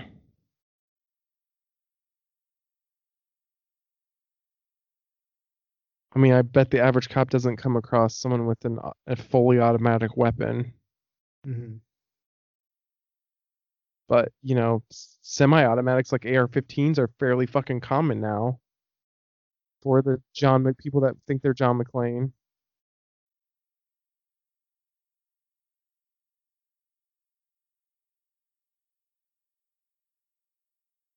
I like how grounded one and two. Well, I say grounded very loosely, but like how he's actually struggling against these guys, just like he did like in uh the second one. Oh Mhm. yeah, there goes a little tap. But um, but yeah, it, in the other movies, he's just like yeah, he's just taking these guys out one by one. He's driving cars through the city with reckless ambition and shit like that. Where it's just like he becomes an action star as opposed to a man that actually looks like he could possibly Well, be in the- danger. third one feels somewhat realistic, and most Mhm. it's them like solving puzzles and shit. Like he's not Yeah. he doesn't start shooting guys till like more than halfway through the movie, you Mhm. know. Um, but yeah, I mean the fourth one and the fifth one, it's just they're completely they're not even in the same style as as these movies. I mean, like I said, these are all slightly in different styles, but they're I don't know, they work together. The second one's the worst, definitely, but I still I still can enjoy it. I actually like the really like the twist in the second one. yeah. And the second one's also a Christmas movie. Yeah. Third one takes place in the middle of summer. I would equate it to being the Home Alone 2 of Die Hards, where it's just like it's repeating some of the same stuff that happened in the first one, but like they change up the location and it, it is fun enough. So coming up, we're gonna see a a gaff that they left in the movie where he misses the shaft, or the stuntman does, and goes to the next one. But reality, he wasn't supposed to miss it. Like I believe that's what happens here. Spoiler alert. Oh, you spoiled it for me. Not the I shaft, really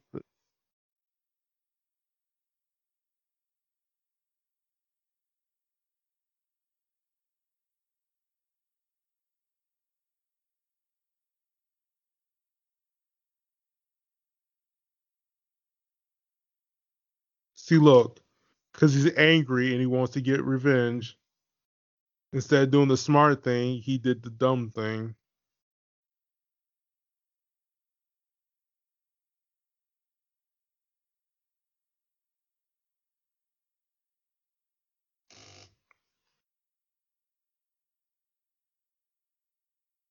I've seen this movie a million times. I still watch it. Like, yeah, what's gonna happen? Yeah, I, it's just it's very intense. It, like a good movie can like make you feel the same like no matter how many times you watch it. See, yeah, so they edited it. He originally like the guy was not supposed to miss it there. That was you know what I mean? And they edited it to make it look like he just falls further. But in reality, it works. Yeah. That wasn't the original intention. Now, I have seen the Mythbusters. This is the most unrealistic part of the movie because vents are not this big and they would not hold human weight. Mhm. So Yeah, they're like made out of like the thinnest material ever. yes, Together have a few laughs. that's great. Yeah, it's a classic line. But I'm not gonna nitpick because this is a classic part of the movie too. But so we're not gonna nitpick how it's unrealistic. I mean, For- it set the expectation for literally all movies where there's vent stuff done. yes, it becomes a theme. and it becomes more movies. egregious over time because they get bigger over the years. Where it's just like, hey, like at least buy this because it looks small enough to like be actually a thing. But like, yeah, those things are super loud. It would be making tons of noise. You just hear Bruce Bruce Willis like boom, boom, boom, boom throughout the entire vent system. and it wouldn't even hold you Yeah, because it's meant to just pass air and you know that's it. Like maybe occasional rats or trash or something will go through there, but I remember a dog got into our works ventilation system. what? How the I fuck? that don't know how. I, we still don't know. Did how. it survive?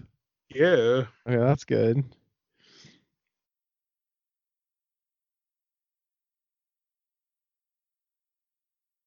Wait till his head gets over the vent thing and shoot him in the face.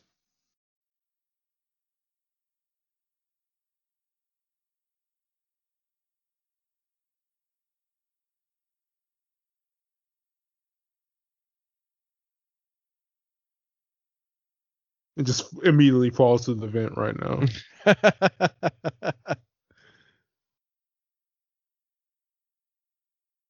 See, this is the true hero of the story right here. See, if it wasn't for him, just being curious and see what's going on. Dang, look how dirty that white beater has gotten. I think in that movies that made us, or one of the behind the scenes things I've seen about this movie, the thing that got me the most was how much Reginald VelJohnson has shaved his mustache and just looks completely different without his mustache. Is all I'm saying. I mean, he's a lot older now too, Yeah, aka Ca- Carl Winslow. yeah. Um, Get it right. I'm sorry, I'll refer to him only by his Family Matters name. Yeah. Because uh, for all that I care, this is the same character that's in Family Matters. Where does where does Family Matters take place? What city? Chicago. That's what I was I thought. So he moves to Chicago after this. Yeah, after the trauma of Die Hard 1.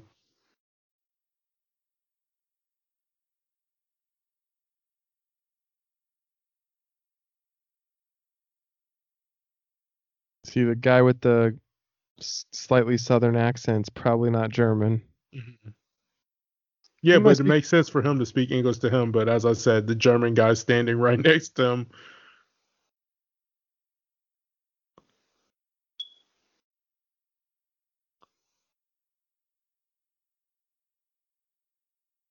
Why was there a card swipe for the inside of the door?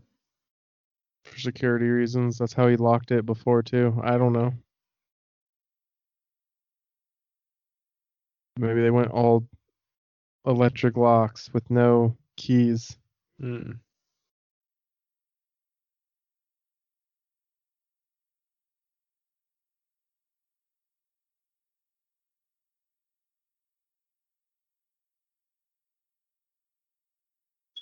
And that was the acting debut for that guy.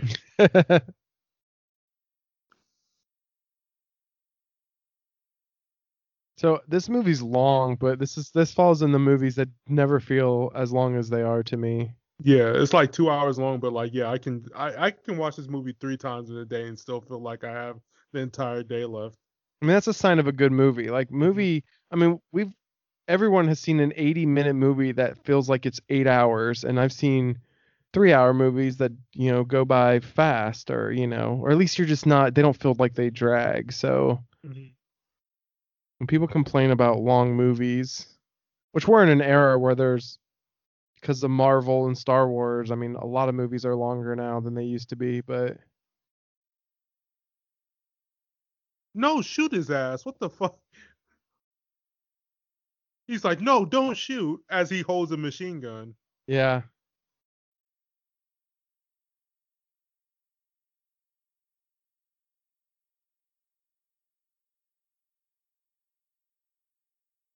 i got twinkies in the car Yeah.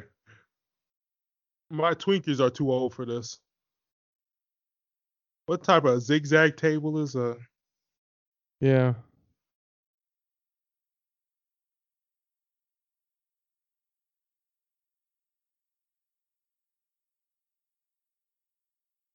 Yeah, like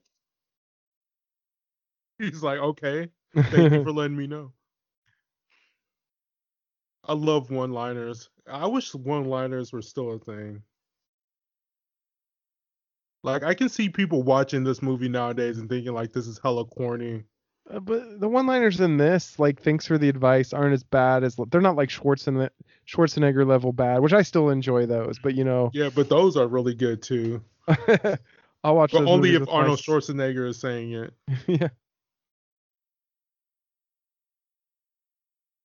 Like coming up where he says, "Welcome to the party, pal." I mean, that's a great line. Yippee ki motherfuckers! Just great. Ooh, that was okay. That was a little bit of a weird cut.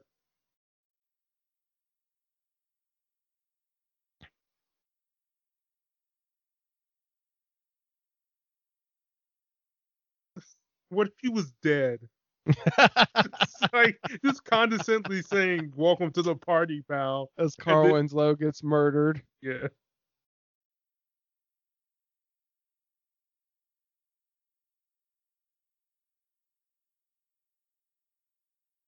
It goes careening off the highway.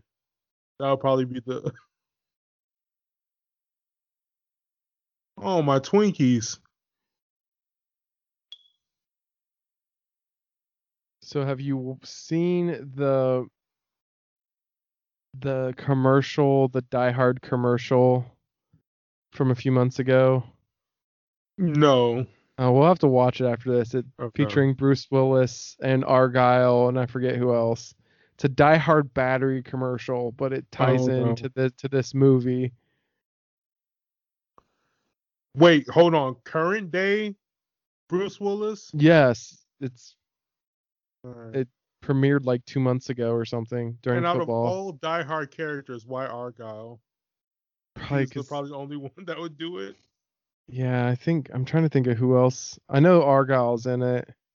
Is it Is- the actor that played like uh Carl Winslow? He's still alive, right? Yeah, Reginald VelJohnson. I don't think he- he's in it though. They could like it would make more much more sense because they actually had like on-screen chemistry together as opposed to Argyle or whatever. Just weird. Okay. I mean, I think Bruce Willis, like I said, I don't know who he owes money to. Yeah. He'll do anything now.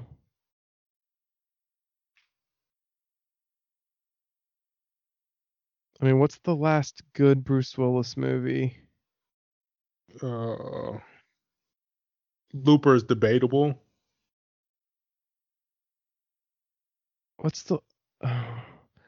I saw the first one. It came out like ten years ago, and Looper's maybe came out since then. The one with Helen Mirren and Morgan Freeman. They're all older, but they're like assassins. That was okay. I don't even remember what the fuck it's called. And they made a sequel, but I never saw the sequel. Do you even know what I'm Oh. talking about? Maybe. I can't think of what it's called though for some reason. Glass wasn't good, right? I still haven't watched it. Okay. I like Split a lot, but when Glass came out, it kind of had mixed reviews, and Yeah. it's on my radar, but I still haven't watched it. I didn't watch any of them because they ruined the whole like twist or whatever. So it's just like I probably wouldn't like it as much because I know that it's a connected to Unbreakable or whatever. So I'll watch it eventually, probably. Apparently, he's in the Between Two Ferns movie, but I have not watched that. He's in Motherless Brooklyn, which looks good, but I haven't watched that. I mean, I know he's not the star of that though. Mhm.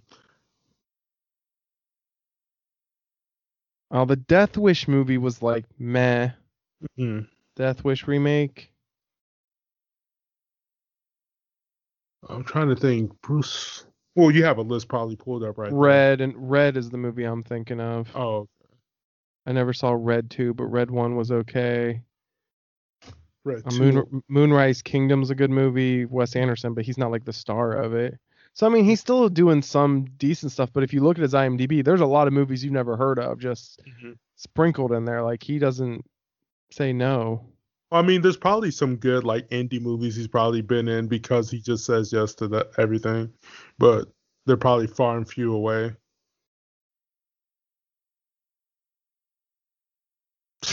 okay, I hate this reporter guy. Well, I don't know if he's trying to be like a Liam. Ne- but thing is, is like Liam Neeson says yes to every action movie, but they're all every one I've seen is actually fairly good. I, most of Mhm. them, even the ones you've never heard of. Yeah, like Liam Neeson, maybe because he's a higher caliber actor, like he's still, even though he's doing like old guy action movies, they're like I said, they're almost all good, even the ones that come out under the radar. I don't know why that is, or maybe it's just me and I just like Liam Neeson and or maybe he just gets lucky. Like Samuel L. Jackson, the majority, like he says yes to everything, but the majority of stuff he's been in has been pretty good. Like you can either be a Nick Cage or you can uh, be the opposite of that.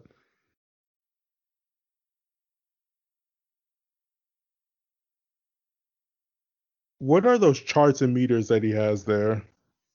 I I don't know.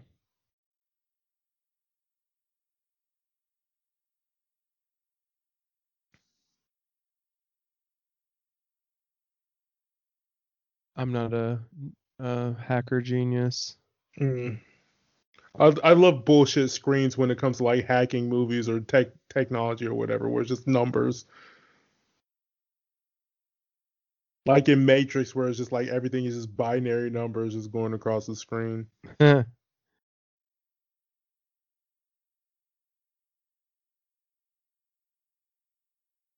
Watching this movie makes me think I need to watch the John Wick movies because I've ne- I haven't seen any of those. yeah, you should. Know. yes. Like I don't know, I've just been putting them off for some reason because again, it's another overhyped thing where it's just like, is this good because it's actually good, or is this just pe- because people tend to overhype stuff? Well, like I, you know, you watched you watched that Extraction movie, you know, and plot wise they're completely different, but like the well choreographed but super violent involving CG Mm-hmm. like action sequences is what I think people like about John Wick. Oh, okay. It's hyper violent. The first one, I mean, they get worse as they go along, and I've complained on this podcast before. They're starting where everyone is setting up just a sequel to the next one, and I think they still have they have two other ones planned, or I mean, I know a fourth one's supposed to come out, I think next year, and then Mhm. a fifth one supposed, to, you know, and it's just like I don't like movies that never have an ending, you know. That's it starts to annoy me after a while. Like it's okay to do sequels, but I Mhm. don't want a cliffhanger at the end of every fucking movie. Yeah, I just appreciate this like new direction that Keanu Reeves is sort of heading into, is like sort of, like that action star badass. No, I mean everyone loves Keanu. Yeah. If you like action movies and you're a dude, or even if you're not a dude, because a lot of women like John Wick. I mean, John Wick's just good. I mean, I don't. Mhm. I mean, and again, it starts off. It's interesting with this underground of assassins that have their own rules and use this currency of these coins. But it hits a point by like the third one where it's some of it starts not making sense to me anymore. But maybe Mhm. I, I just start nitpicking it, you know. Like he gets in a cab and gives a guy one of these coins, and the guy takes it, and it's like, well, if everyone in the world knows about it, it's how is it so secret? You know what I mean? Like, are you guys this secret assassin group or not? You know, I don't fucking know. Yeah. We'll talk about after you watch it. All right. There's uh I can't remember his name. I just visually did the horns from the from you mess with the bull. You get the with horns. horns. I know he passed away a few years ago. Mhm. Um, Paul Gleason, I think is his name. Maybe I could have pulled that. I just pulled that out of my ass. Yeah. I think that's his name. He's also, uh, you know, I told Why you did I, I, I, think that news truck had like a machine gun strapped to it the antenna? I watched Trading Places with my son recently, which is qu- Christmas movie, and he's in that as kind of the douchebag.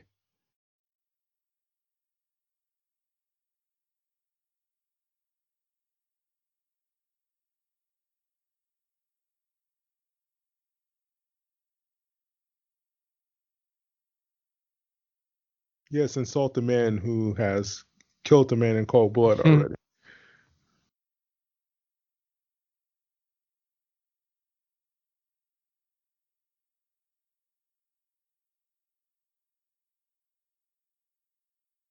I mean, this movie had to have made so much money, Mhm. No. not only at the box office, but like when it came out in the late 80s. I mean, you're talking the prime of video rental. Yeah, you know. I'm surprised there was like no because I think there was a Die Hard NES game, but there I'm surprised there was no like they tried to make a Die Hard cartoon like they did with RoboCop. yeah, I mean, I when this movie came out, I was like six or seven, and I know I my I watched it with my aunt uncle. I remember we rented it. I think he they had already seen it in the theater. You know, I, I probably was not age appropriate, but I watched it with my son. I mean, he was a little older, Mhm. but I don't know. So good though. yeah, I would let my children watch this. Like, is if he's over the age of ten or whatever and is interested, Yeah. let them watch it. like I said, we watch a lot of the 80s and 90s action stuff now and Mhm. sci-fi, but like I don't let him watch.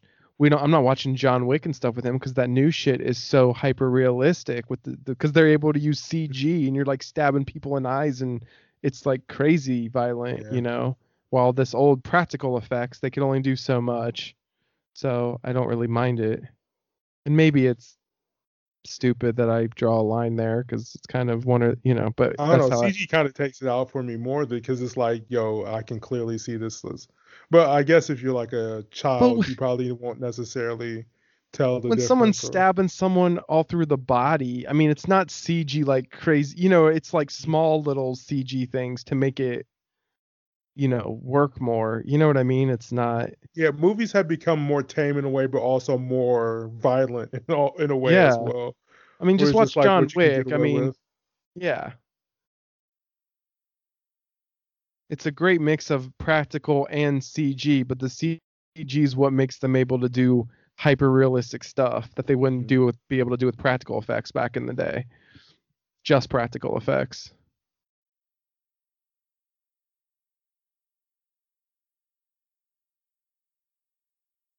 Are you fucking kidding me? I hate that when like somebody tries to be dismissive of some shit and it's just like, are you gaslighting me, sir? This man was shot and tossed through a window. Yeah, clearly it was just suicide. Like you don't even need an autopsy to see that he was shot multiple times. Well, then- well, he was shot out afterwards, so yeah.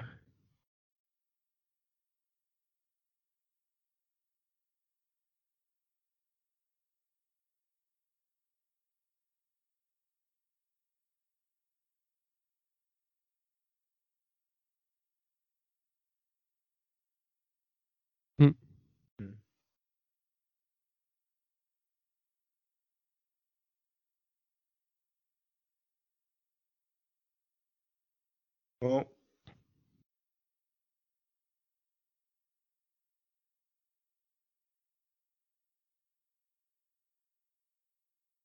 all those screens.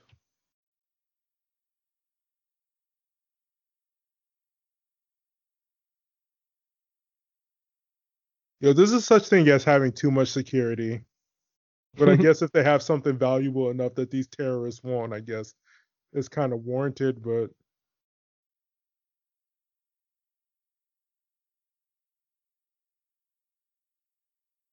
what is this building supposed to be? Like, what what do what do they do here? I don't know. Hmm. Business? I mean, I assume it's like what the real building is, or it's like the Twin Towers where it's probably a bazillion businesses. You know what I mean? Yeah. I mean, Imagine I like don't. they're a call center being in there and it's just like just happened to be working late that night. Just like I love the. They're just incompetent. Yeah, like the SWAT guys are just incompetent, like getting hit by thorns. Yeah, why is he wearing like some sort of gloves or whatever? Yo, shout out to this Asian guy that just got introduced to, to just now because I didn't see him throughout the whole entire. I told you he's in other things too. Like I know he's in other action movies at the time, and his voice does not match his face because he's got this like very American. I mean, sorry to stereotype. To me, his voice doesn't match his face, but he's funny here that he can't help himself from eating some candy bars. Like that's a funny. Like whoever came up with a lot of Yeah. this little shit is just genius. You know. And why they had a full concession stand there? What like that's why my job So- didn't have a concession stand of just random candies like this was a movie theater. Well, there'd be people there selling shit like during the workday, right? Like newspaper, like a newspaper stand with some candy and shit. Probably mean- back back in the day, back in the 80s, that was probably a thing. Um, probably.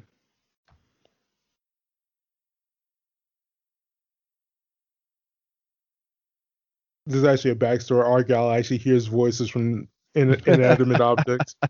We didn't go deep into that.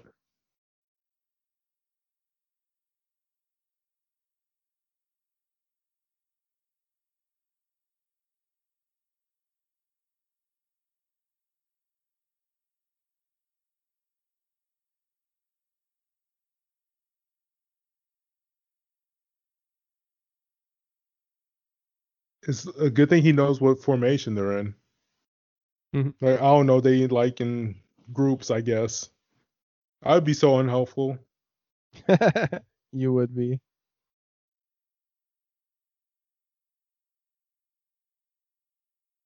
These don't look like real cops. They look like a, a new militia that just started. Like, th- like they're not in like full riot gear. Okay, so the Asian guy was also in Bill and Ted's Excellent Adventure as Genghis Khan. He's one of the villain guys in Lethal Weapon. He's one Mhm. of the bad guys in one of my favorites, Big Trouble in Little China. Okay. and he's just in a Scorpion King. Like he's showed up in all sorts of shit over the years. Oh wow. Escape from L.A. Double Dragon, hmm your favorite. I love Double Dragon. Beverly Hills Cop 3, Ugh, Last the Action. Hero. A lot of action movies. Mm-hmm.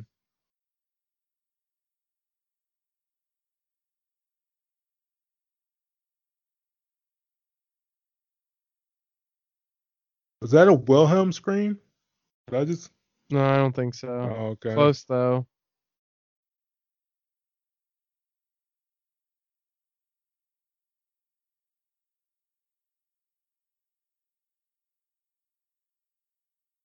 Think they need to stop with the Wilhelm scream. I think it's been played out, even though a lot of times now it's altered, you know, where it's not quite the Wilhelm scream, but it is. Yeah. I don't know. I love the little Easter egg. I love to. I used to like it, but I feel like it's not even an Easter egg anymore. It's just like it's been in the But it can zeitgeist only now. happen once per movie.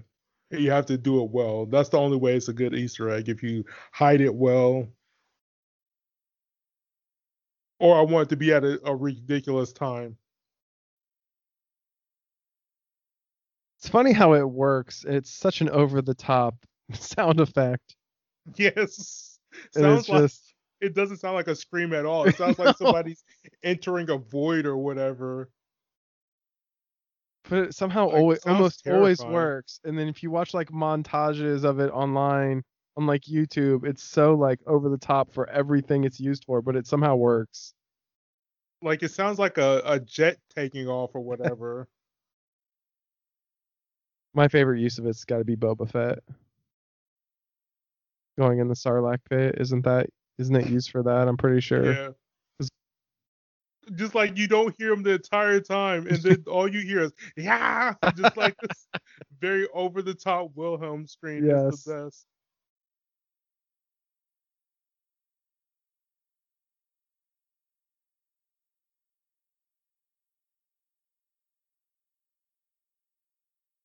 Oh my god, the quarterback is toast. That, I used to quote that line so many times. I don't know why. It was just so funny.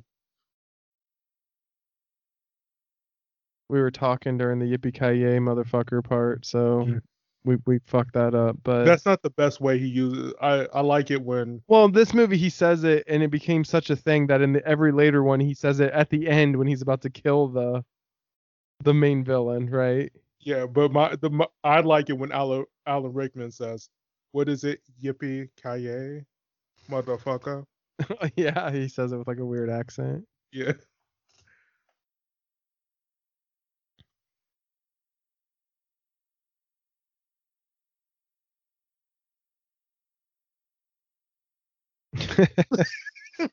They're just these it's so idiots. funny. I know they just make them out to be so it so idiotic. They actually did blow out the windows in this building filming this scene. Coming up, Yeah. oh, I read that, and there was like there was like an insurance company or some business in this here that they like just had to sit around and wait for them to leave at like 5:30. Like they refused to leave early. They're like, we Yeah. don't give a fuck if you're making a movie.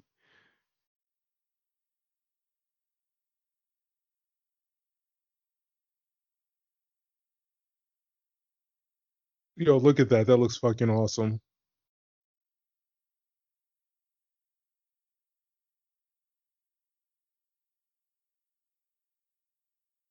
What?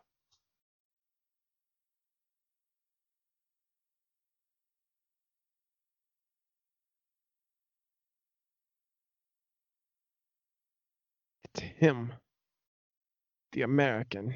I like how evil uh, Alan Rickman is in this movie. We're just like he's just like a classic villain, just goatee and all, and the weird accent.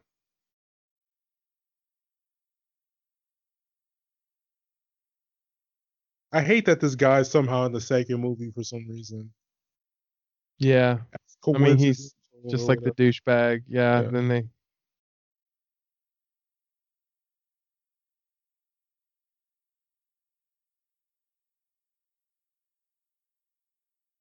get a sweet haircut there.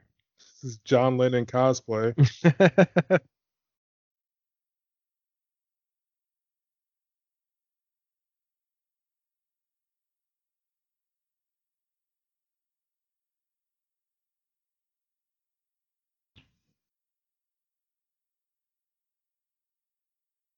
Well, that's what insurance is for.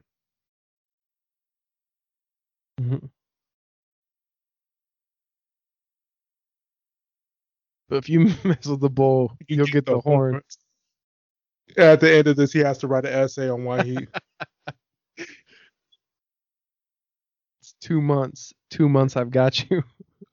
I could quote Breakfast Club all day too. It's one of I kind, I kind of want to rewatch Breakfast Club, but I don't know. Uh, it's great.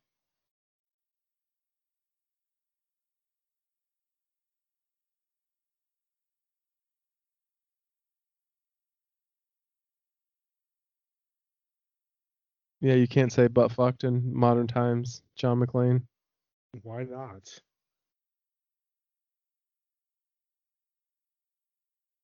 Well, you not even a rated R.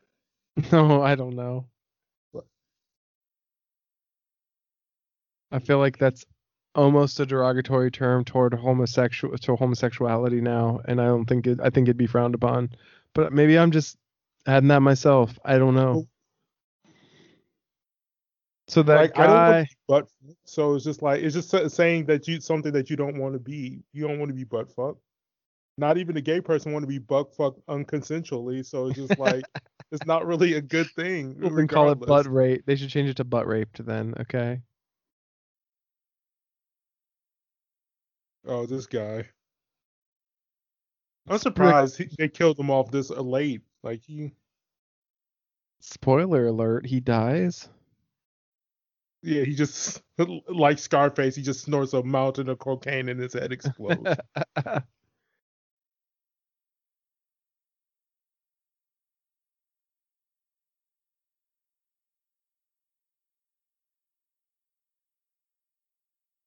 gonna try to get butt fuck here. See what I did there?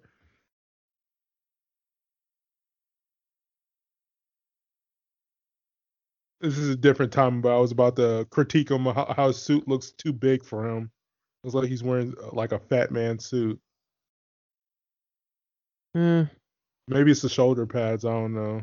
It just yeah, looks. that's a problem I have still with suits is they put I have broad shoulders and they put shoulder pads in them, even like slimmer fit ones still, and it just I hate it because I don't need it. You know what I mean? Yeah. But yeah, shoulder pads were definitely more of a thing. Every woman's blouse and shit had shoulder pads back in the 80s and early 90s. I don't know why, like why that was what that was about. Mm-hmm. Just I guess for people who didn't have broad shoulders to sort of make them to seem like they have broad shoulders and give women broad shoulders. I don't know. But overall, we've gotten fatter, but slim fit for suits has become more of the thing, the stylish thing, which is again, as a bigger dude, is confusing. But Well, I don't know. A, a suit that fits you looks like I don't know, because because a, a fit a fitted suit even on a larger person is fine as long as it fits and isn't too small. yeah, As opposed to like a big suit looks like t- it looks sloppy. It looks like you don't know how to dress yourself. I no. I agree. I mean, I weigh less than I've weighed in like a long time right now. But I'm Mhm. still, I'm just a big person, you know. Like I'm tall, I'm broad. That's not gonna change.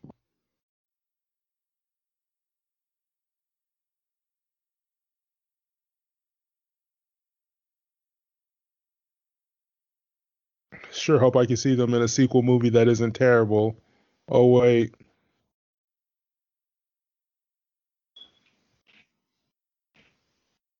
Uh, yeah, I like how they're having this heart to heart conversation, and just meanwhile, the villains can hear everything they're saying.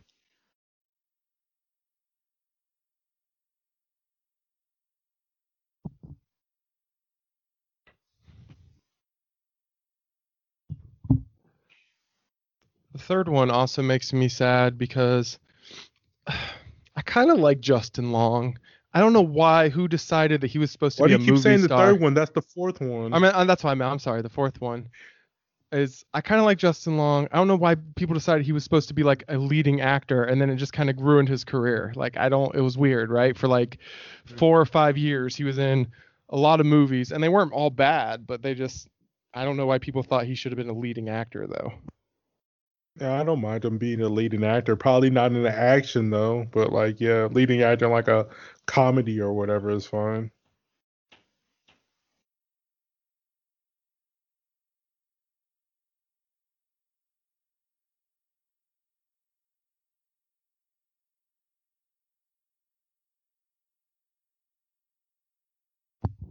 Yeah, it's just.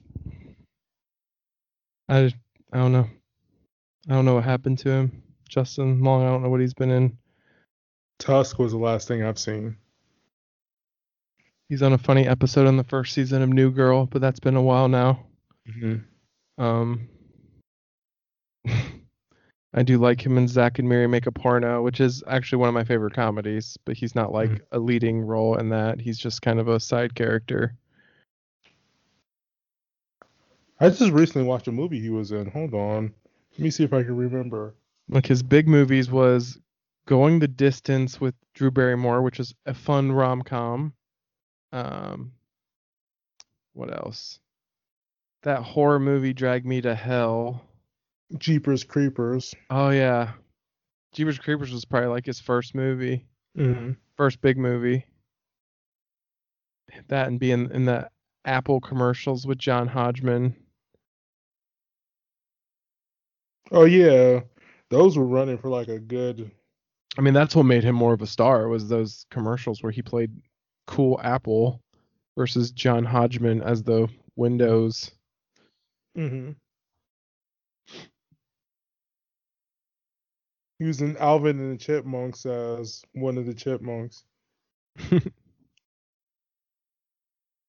Accepted. That's the movie that I just saw with him in it. That Oh, came out in wow. 2006. Where Jonah Hill's like first movie where he's so fat in that movie, it's like, damn, right? Jonah Hill went from like fat to skinny to fat again to like kind of skinny.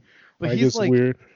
really young and mega fat and accepted though. Like Mhm. he's just pretty fucking big. Like he lost weight to become whatever he was by like Superbad after accepted. hmm And then yeah, he's been one of those that goes up and down. I mean, I, I love Jonah Hill, so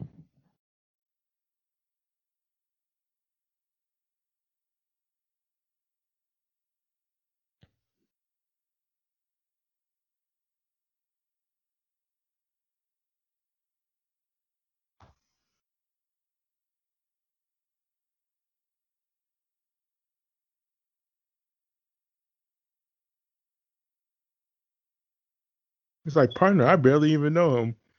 Mhm.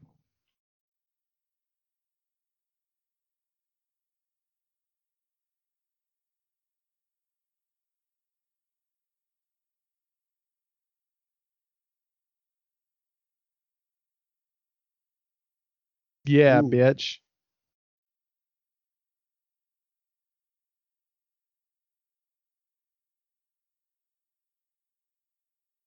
I mean, he could, but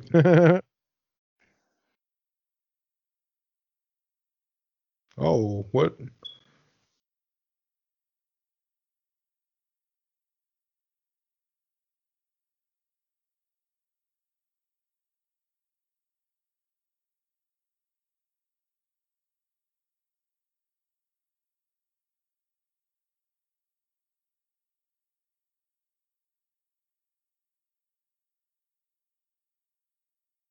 How much pull does the police have? Can't re- do international release. Well, I know this is just a diversion, but yeah.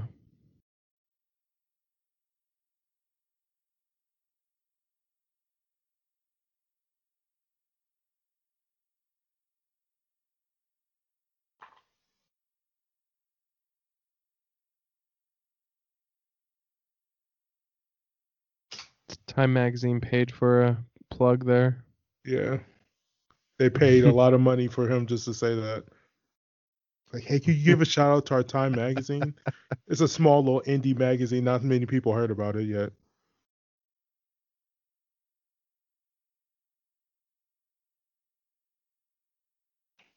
You should know this is an unreasonable demand and realize that they're they're just stalling.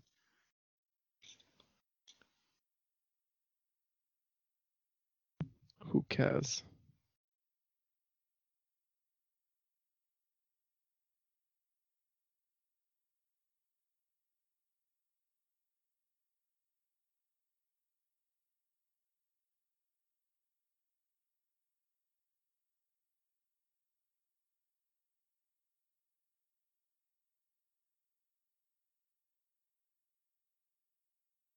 What if he used all the explosives? Realistically, he could have fucked everybody over. Because what if it, he hit any load bearing uh, girders or whatever and send the whole building crashing down?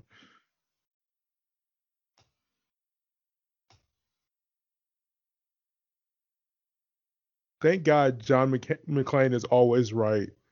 Because he does dras- pretty much drastic shit in each of these movies. oh yeah. And the second one, my favorite thing is when he realizes they're using blanks. So he just blasts like he's shooting at Dennis Franz, who's the head of the cops in, in the airport. Like he could And like somehow no the other cops way to say Yes, and somehow the other cops don't just shoot him back and kill Yeah. him like would be the appropriate reaction. They just stand there and then are amazed that he's not that they're blind. You know, it's like that's Yeah. the I enjoy that movie, but that's like one of the dumbest parts of that movie that makes no sense. Like, yeah, that's how you show people using blanks. You shoot at them with what seems like a machine gun. Yeah. It's not like it was super hard to get their attention or anything. Just ha- all you had to do is just say,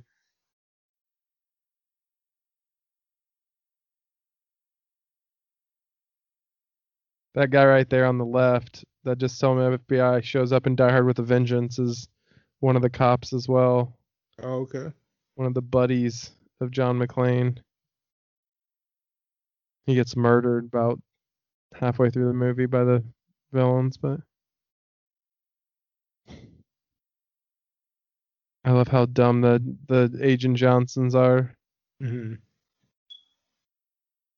That guy, I don't know his name, but he's in a shit ton of movies too. There's a parody that, that can be had here where people keep taking over in charge of the hostage situation. Like first the FBI, then the state marshals or whatever. Cause like each like the the police chief was fucking like comical in his own way, and then like these two FBI agents are something else. yeah. It was just like, listen, listen, Mulder and Scully. You No, they're just chill. complete idiots.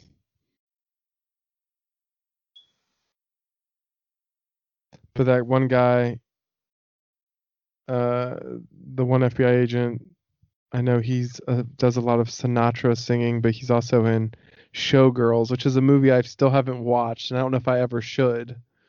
Mhm. You ever watch Showgirls? I mean, I know it's supposed to be so bad.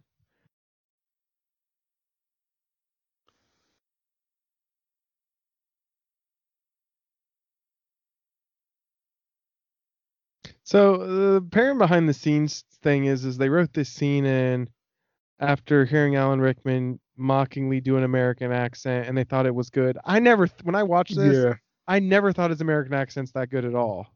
yeah, it was. It's like almost that um Benedict Cumberbatch Doctor Strange levels of bad, where it's just like, this is my generic speaking voice. I am American. Yeah.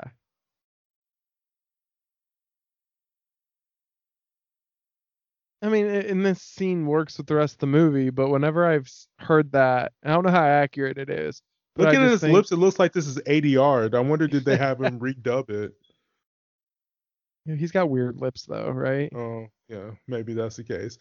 It looked a little bit kind of off, and the sound sounded a little bit too clean for the area that they're in. Yeah, it probably was ADR anyway. Imagine having the ADR and it's still not being good. Like you could have literally got somebody else to do the. That would be really weird if it was a dubbed over someone else's Yeah. voice, though, Yanni. I think we would notice. Yeah, well, It's like the original, the old school cut of the that Hercules movie that Schwarzenegger's in, like his first movie where it Oh, was yeah. dubbed over. Now, because I've seen on TV recently, they've re-edited it to his original voice. But for years, it was like, "Hi, I am Hercules" over Arnold Schwarzenegger, which is well One of the fucking before he funniest was things like ever. really well known or whatever? yeah, So, yeah, it was. Like you, you wouldn't be the wiser until you actually saw the his other roles. they didn't realize that the American public would just say, "We don't give a fuck that Schwarzenegger, no matter who he's playing, has this thick ass, a, thick ass accent." Just like we never cared that Jean Claude Van Damme, even if he's Mhm. playing Guile, the American character in Street Fighter, has this thick ass Brussels accent. Like, It's a land uh, land of immigrants. Like he he he, he can still be hundred percent American. Just was born somewhere else. like we just don't care. This moment would be a lot cooler if, like as you said, he wasn't doing the stupid American accent that you can obviously tell is him putting on a joke because it's like this weird dynamic between villain and hero. Where it's just like them having a a dialogue, but when the dialogue is terrible because he's trying to do an accent, it's kind of weird. But it's nice here. I mean, apparently he was smart enough to know that there was someone there named Clay. You know what I mean? I don't know. It's interesting. Mhm.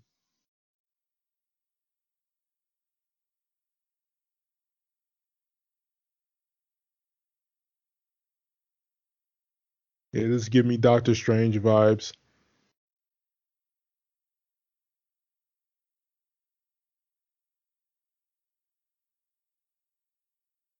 He looks evil, like yeah, gun.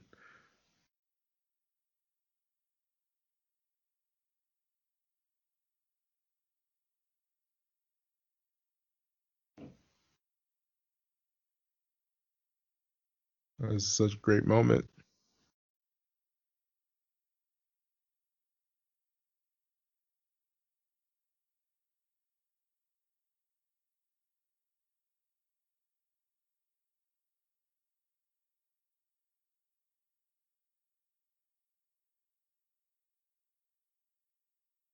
Well, well, well.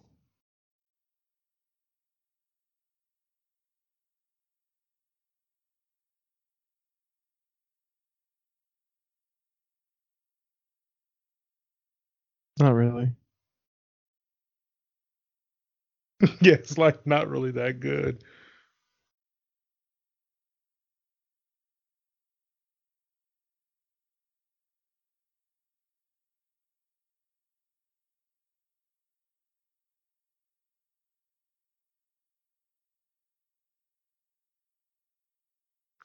This is it, yeah, this scene is such a great moment where it's just like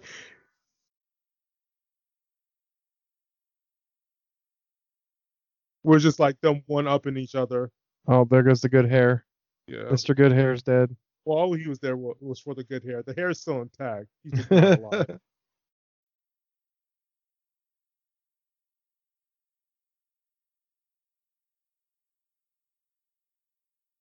oh, I'm sorry. nice. That was great. The slow motion. I love the commitment to it.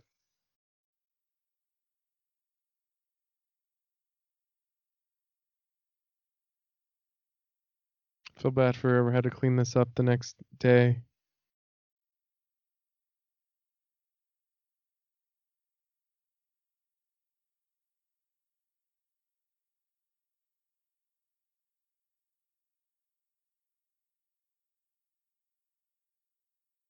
This is where he emphasizes in English, which is weird. hmm Shoot the glass. I love it. Whereas like he only knows beginner German, that's why. Apparently. Even though, like I said, I think that guy's like German in real life.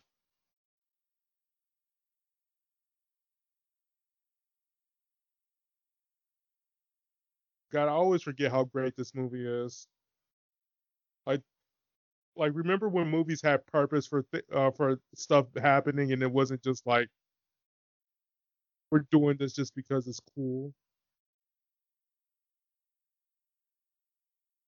Like the shoot the glass moment because he looked earlier that he wasn't wearing shoes, and it was like, hey, shoot the glass so we can uh, incapacitate him. Mm-hmm. I uh, those hockey puck little explosive detonator things are weird. Flashbangs. Yeah. Are you mad that they're called Does it look flashbangs? Like a ha- hockey puck. Does it look like a flashbang? I played Call of Duty. I know what a flashbang looks like. I think there are different kinds. I don't know if the hockey puck was a real thing or not.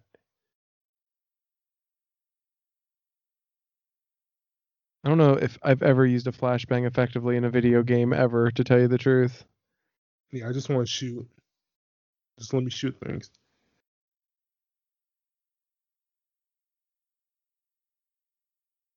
I mean, this is timely as we record this, but I mean, I know that there's that the newest Call of Duty game is like glitching people's PS5s. Yeah.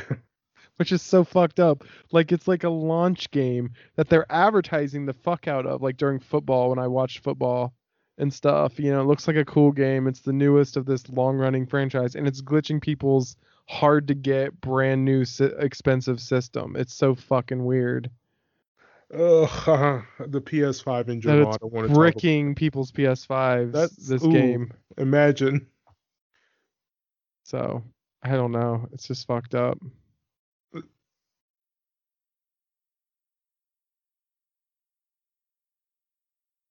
Hmm.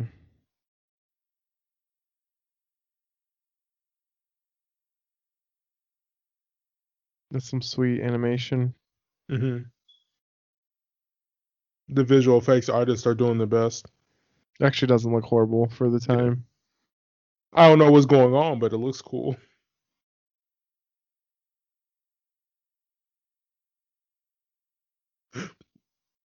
What I like is when you watch a movie like Alien or Aliens or some I forget, and you're like, oh, these digital map things were really just pieces of tape on. You know what I mean? Like they Mhm. use funny or like with Tron where everything's just. I just love it. You hearing these things where back in the day they would use like colored tape and you know blacklight effects to make things look like it was digital when really it wasn't at all. Yeah. Now you don't need imagination or creativity. Well, I mean, I'm not trying to make it seem like CG artists aren't creative or whatever. It's just that like you don't have to get as creative when it comes to how do you shoot stuff. You can just In my pants. He had an hmm. X in his pants. No, this is where we hear about him shooting a kid.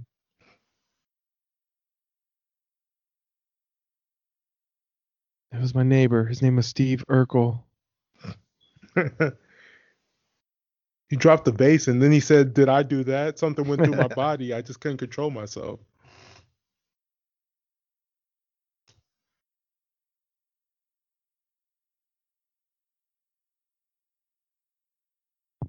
Meanwhile, they sh- John McClane is just murderous, murdering people with reckless ambition, and just like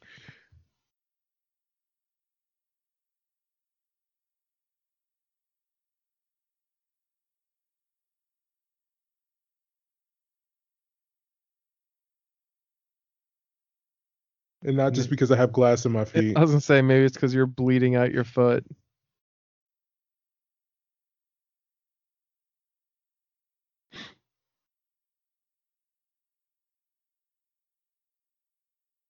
They sent the Federinos.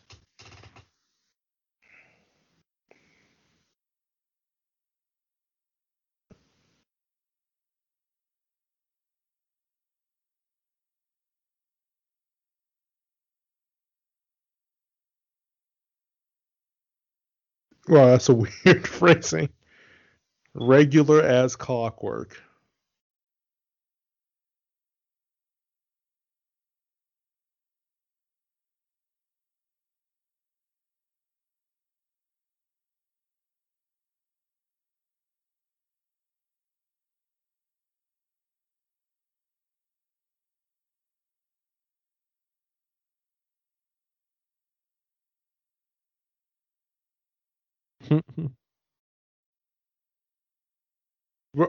He can't read the room. He clearly doesn't want him to say Yeah. that. You can't.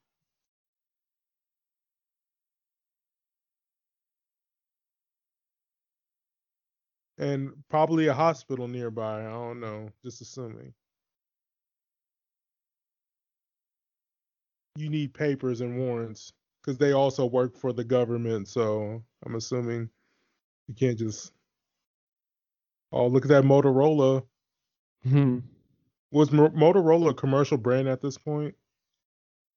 Mm, probably not. I don't know though. because I was about to say like Motorola getting their money, but it's like, can people buy cell phones or Motorola, or do they have stuff that people can just buy? Maybe like walkie talkies, but even then, that would have been not for commercial purposes, probably. So,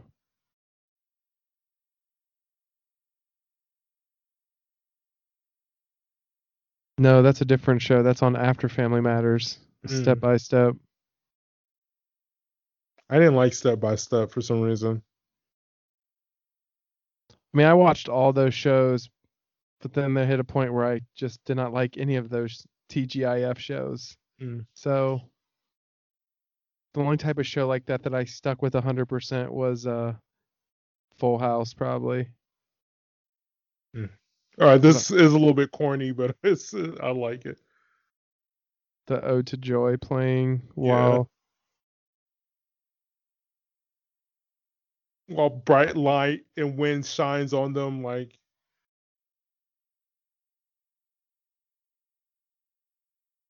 just touched her titty without her consent.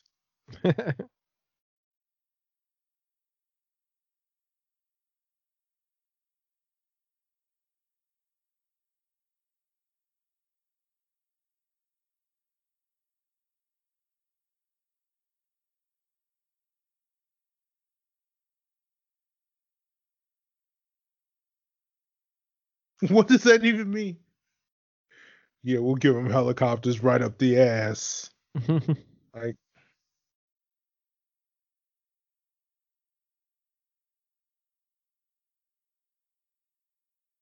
I'm pretty sure those guys get killed, so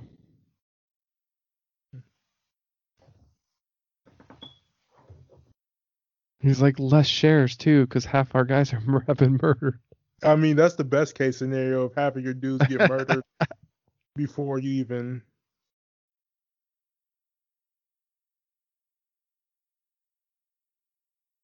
I think that guy's also the main villain in the The Mask, the Jim Carrey movie. He's not the main villain. I think he's a villain. I have to rewatch The Mask. I don't know. Is The Mask a good movie? I don't know. I haven't watched it since I was a kid. You, I never, grown like I never it loved it question. anyway. Well, it's hard because you know, even like I told you, I've rewatched Dumb and Dumber the past year, and like I've Mhm. rewatched Ace Ventura, and it's like none of those movies will really hold up as well as I want them to. You know?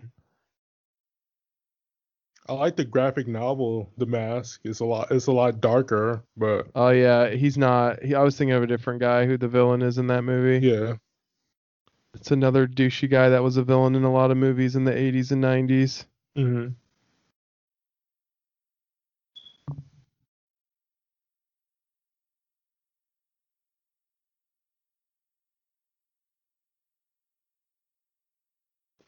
I bet women enjoyed seeing like a sweaty, naked Bruce Willis, like from the last half half of That's this. that's your way of saying that that's what you enjoy, and that's okay.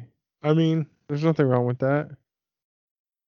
Robert Davi is the the guy who plays. Oh, he's in the Goonies. That's he's one of the bad guys in the Goonies. I thought you were about to say he plays Sloth in Goonies. no, Sloth, one of Sloth's brothers, with um, what's his name from the Matrix and shit. I want to say something controversial. Goonies is overrated. Um, Goonies is very much a I'm a I don't know what you call it, but it's a nostalgia movie where like if you grew up with it, it's good, but I don't Mhm. think it really again it doesn't hold up that great. And if you didn't watch it as a kid and you watch it as an adult, I'm in the middle. I liked it as a kid, but I didn't watch it a ton, and I've rewatched it as an adult, and I've been very un- I was unimpressed. hmm And I think that's the way most a lot of kids movies are. You know, that when people will like go down with that ship, you know.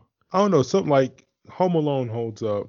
You know, there are ones that Oh. don't, I think Home Alone does. I I mean, I think Back to the Future does. hmm Um, and I've talked about this before on this podcast, but The Princess Bride is a movie I did not watch till I was an adult, and I actually enjoy it and find it funny and think it's good. And I did not watch it till I was an adult, so I think that, and I've some people don't like that movie, but that would go on my list as movies that aren't just good because people were young.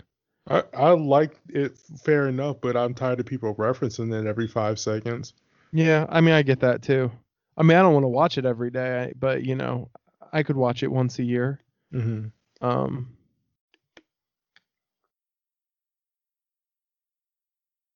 God, they completely invaded that home. That come to think of it, like, damn, no privacy. no, that guy's just a total dingleberry. Yeah, And yeah, it's kind of annoying that they throw him in the the B plot of what's going on in the plane in Die Hard 2. Yeah. It felt too hard. That him being there felt like it was too hard for them trying to recreate the first movie. Whereas, like, he didn't even play a pivotal role in this movie. He was just there as like an asshole. Yeah. Like they pretty much and nowadays they probably would have just cut him out of the movie to make it shorter.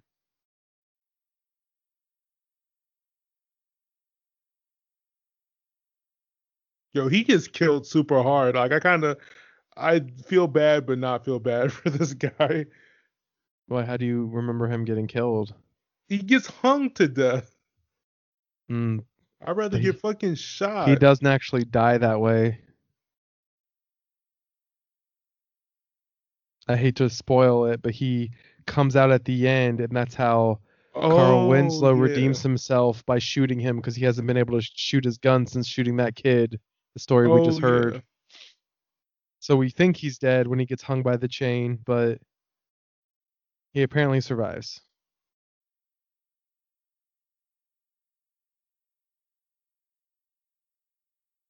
You know what? After like seeing a bunch of movies with like uh European villains or whatever in the early '90s, I'm surprised Dolph Lundgren didn't have like more of a career as a villain in uh, in movies after Rocky.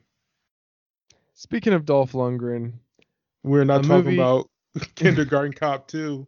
No, I didn't. I have not seen that. Okay, good. But probably an even shittier movie than that that we should probably do. Masters of the Universe. Oh. No, I think Kindergarten Cop, Cop 2 is a lot worse because it's Have just you boring. seen Masters of the Universe? But it's hokey bad, whereas opposed to Kindergarten Cop 2 is just like you would think it would be so bad it's good, but it's just boring and shouldn't exist at all.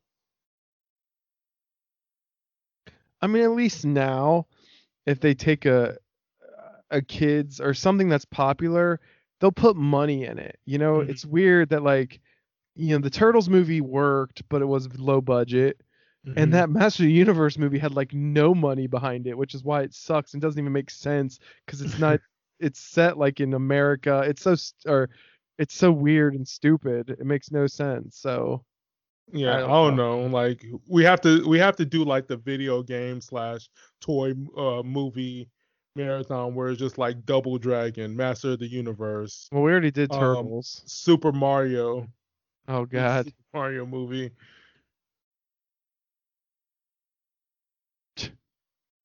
I love that they're sacrificing hostages.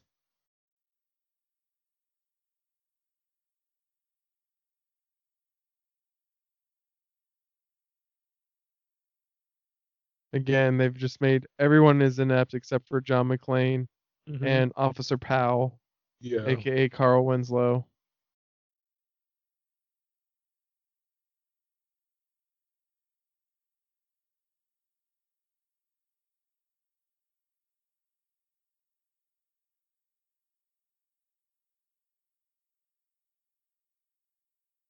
Policeman's wife might give me a handy.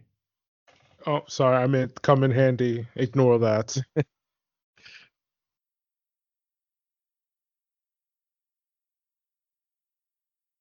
Oh, that scream. Ew. it's probably the sound I'd make if I got shot. Yeah, Ew. I like it was kind of pathetic because like I wouldn't want to get shot. wow, that's the understatement of the year. No, some people I would. Some people want to get shot. Some people see that as a badge of honor. Okay. Some people might want to get shot if they knew they would survive. How about that? Yeah, That's the problem. like I wouldn't even want to get shot even if I know I would survive. No, I don't either. It's supposed to be like one of the most painful fucking things ever, which makes sense. You have a hot piece of metal going in your body, and the best hope for you is that it passes through you and makes another hole on the other side of your body. That's mm-hmm. the best thing that can happen. Because if it stays in you, you are fucked. If it bounces around you, you are fucked. So, I like the karate chop he tr- tried to do. Oh, he's trying to do the same thing over. Grab him by the neck and fall down the stairs. Classic John McClane. that's how he kills all these brothers. Yeah. like, look at this. This is. He just lynched the guy and I. Oh. Like, I don't know how, he didn't die. survive. Yeah, I know. I don't know how this guy survives this. He's like- neck. He's like 15 feet in to 20 feet in the air, hanging. Like, how does he get down from that? Yeah. Even then, his kneecaps are shattered. This is how I picture modern day cops, not FBI agents, just like screaming, yay, with a sniper rifle outside of a helicopter. Like, I don't know. Everybody can have a power trip. Mm-hmm. That's why I don't want to get a gun because I feel like I would have a power trip. so I don't want a helicopter because that's we would totally do this. Just- we would recreate the scene. I would be the black guy, you'd be the white guy holding the We would sniper rifle. Fly through L.A. Oh, there goes Candy Bar Man. I liked him. When you don't know how to aim in Call of Duty, you just shoot. Up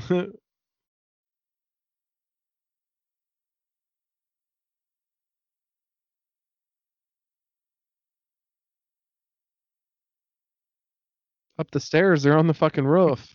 Yeah, she said up like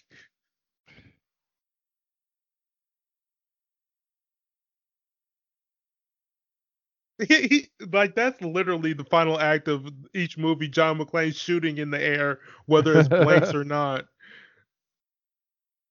No, I want this to be modern times, and one of those guys has his concealed carry and pulls it out and shoots shoots John McClane Yeah. like random party goer. thinks he's John McClane. No, It but gets- I'm John gets Very McClane. it gets very meta. It's like that one Spider-Man meme where they're both po- pointing at each other. yeah.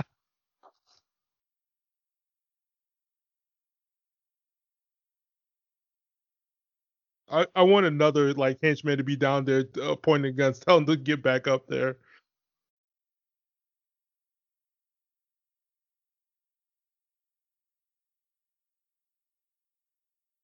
I like how much he's freaking out. Like the fact that like he could die. This isn't. You think? Yeah. He should have died like 10 times by now. And this is probably the ballsiest stunt Mm. Besides trying to drop down the elevator shaft. Jumping off the roof attached to just a fire hose. Kyle's up there.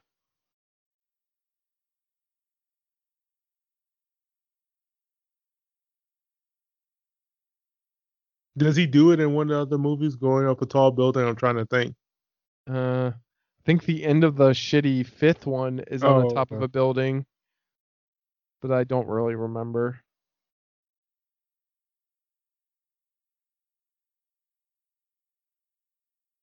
My God.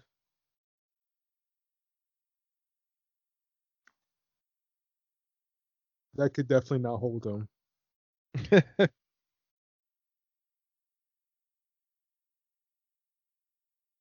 movie's the gift that keeps on giving. Like the Jelly of the Month Club. Yeah. The jelly of the month, yeah.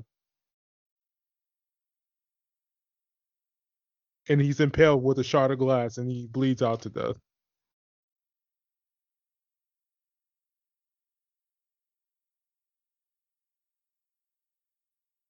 Ooh, this is scary. Yeah.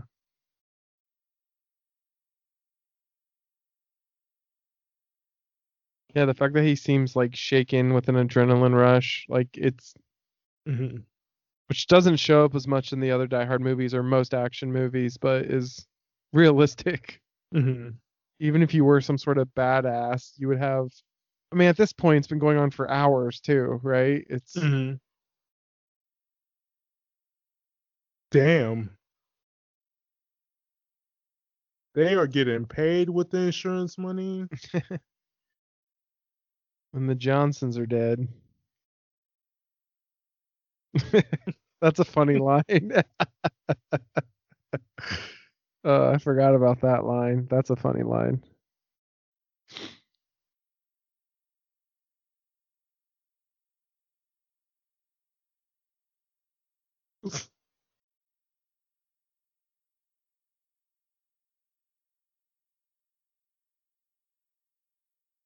No, the Christmas tree fell down. I thought Argyle was just dead in the car for no reason. Argyle gets his hero moment here. Mm-hmm. Some black on black crime. Mm-hmm. Well, I wouldn't have it any other way.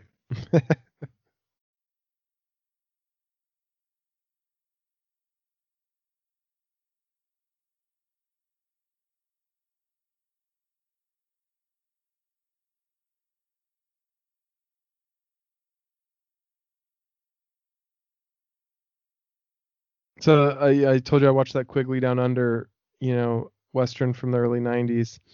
Mm-hmm. So like a lot of it involves like Tom Selleck comes in and and to Australia, he's an American, of course, Mm-hmm. and uh Alan Rickman's trying to kill all the, you know, Aborigine people. And for you know, reasons. I mean, that's what they did. Yeah, he's Oh, just okay. a fucked up rich guy that wants more land. And apparently, according to the movie, but here's my question: Is it a white consider? Do you think it's considered a white savior movie if he's killing off the other white guys? You know, if it's white on white crime to save a non-white. I was just thinking about that as I watched the movie. Uh, not really. Right, white savior would be if he solved the problem. Like, oh, I fixed. Uh, I love this scene. You think duct tape got? Oh, it's not duct tape. It's like a Christmas tape he used, right? Yeah. Holiday theme.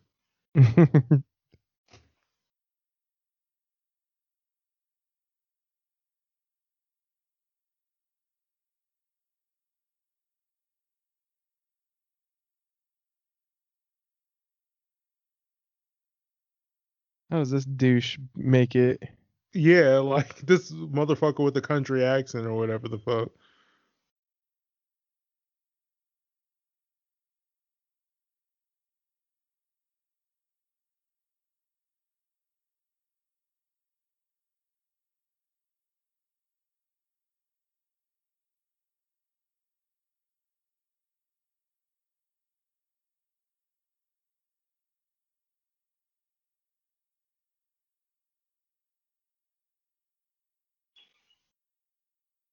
We're like watching in suspense. Love it. I love it too.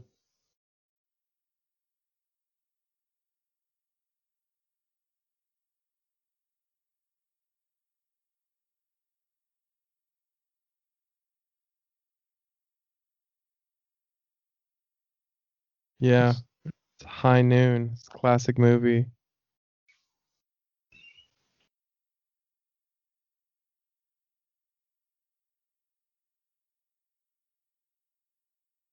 That's your favorite Yeah. part. That's how weirdly you pronounce this motherfucker. Motherfucker. Motherfucker.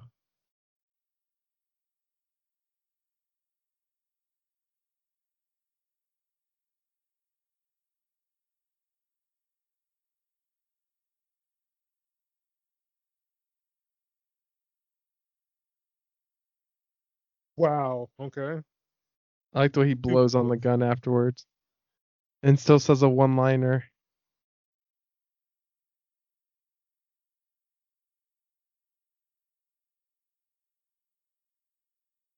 And it's gonna do a callback to the how the company gave her like a Rolex.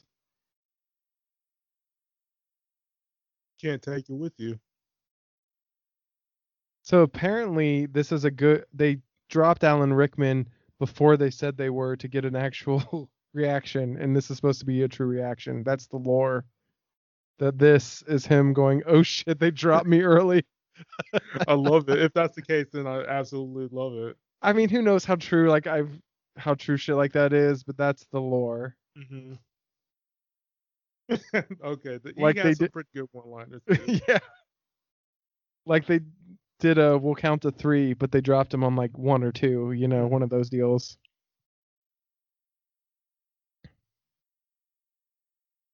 Oh, bloody, sweaty kiss. You love to see it. The best kind. Yeah. I don't want a kiss from you if it ain't covered in blood and sweat.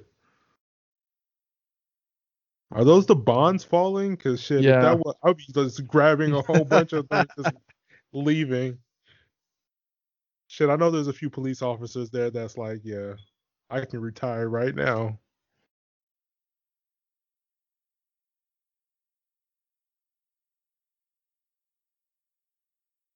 Oh, look, it's like it's snowing. in LA.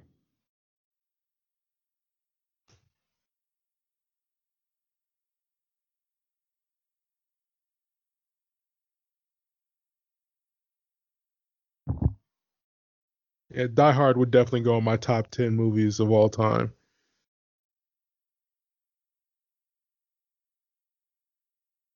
And my number one Christmas movie. I don't know why. It's like, oh, I didn't expect you to be black.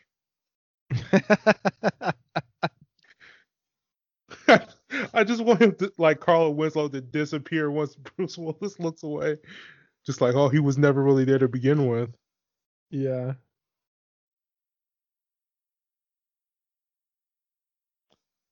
Well, kind of would have been a better moment if they never actually got to talk.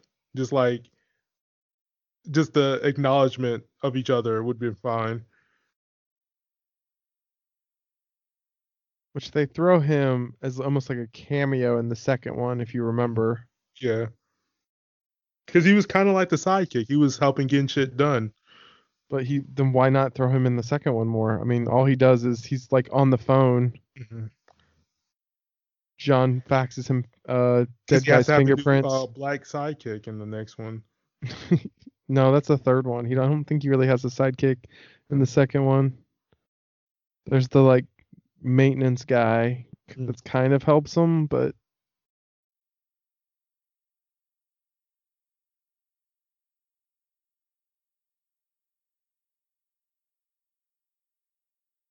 He made it all the way with a gun after being hung 15 feet in the air.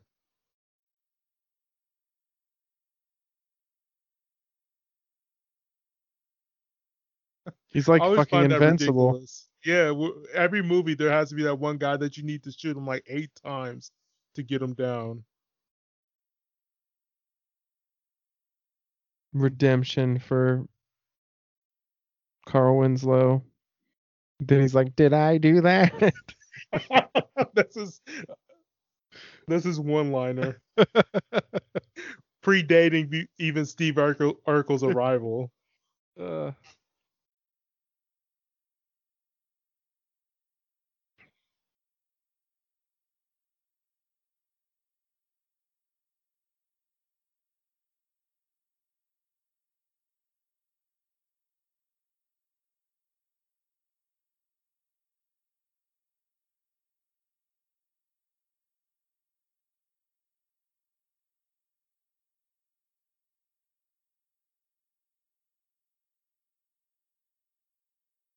Realistically, he deserved that, but she didn't know that he tried to like go deep into their family history or whatever the fuck. So literally, she just punched the guy for no reason.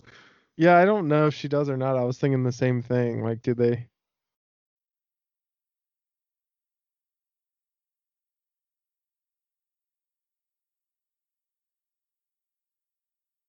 Oh, got to end it off with the classic. So delightful. this is no place to go.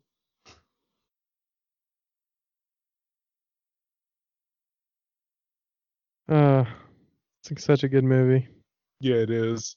Like, there's really not much to say about it. It's just like one of those timeless classics where they get everything right. And again, this is an accident. It wasn't supposed to be this big. It wasn't supposed to be a franchise. It was just this thing that like accidentally got big.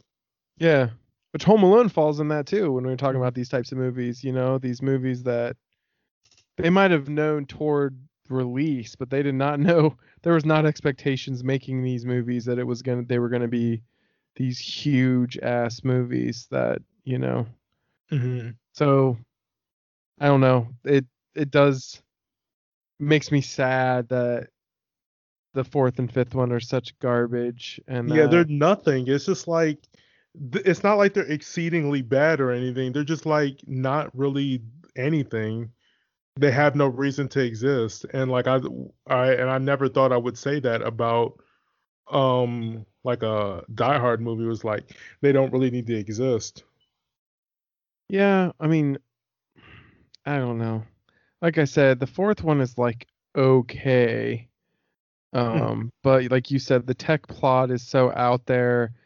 It's weird that they throw Justin Long in there as like a sidekick, and the fact Mhm. that it's, I mean, the fact that they made it, they edited it down. That you can clearly tell their edits where he's supposed to cuss more and there's supposed to be more violence. That they edited it down from an R to a PG-13 post the movie being made. You know, is Mhm. annoying.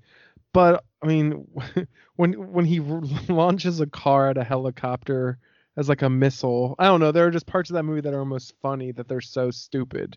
Yeah, the know, whole tech thing, it felt like they did this because th- that movie came out considerably longer than the gap between two and three. So they want to sort of do like a fish out of water. Bruce Willis can't keep up with the newfangled technology times or whatever. And it's like, and it was like, oh, this is so, this isn't good or whatever. And it's not logical, uh, so to speak. Because apparently, I I don't remember the full plot of the third or the fourth movie, but apparently but uh, from what I remember, just being like the whole premise of it in general just didn't work. So if you have a premise that doesn't work, then you kind of fall. The movie sort of falls flat. Yeah, and um, shit, what's her name? The like action chick, Asian chick is in it, and they kill her off like two thirds through the movie. She's like the henchman. Um, Maggie Q. Yeah. is is in it, but then they don't really do enough with her, you know. And then um, Timothy Olyphant as the villain, he's like a total like black hat, like you know, because there's a part in that movie where they just straight up murder everyone helping them. You know what I mean? They're like, okay, we've hit this phase of the plan, and then they just kill all the other bad guys. It's like what? Yeah. It's so stupid. So yeah, um, we might need to give that a rewatch or whatever because it's just like it's just one of those it's one of those movies where it's just like what actually were they thinking?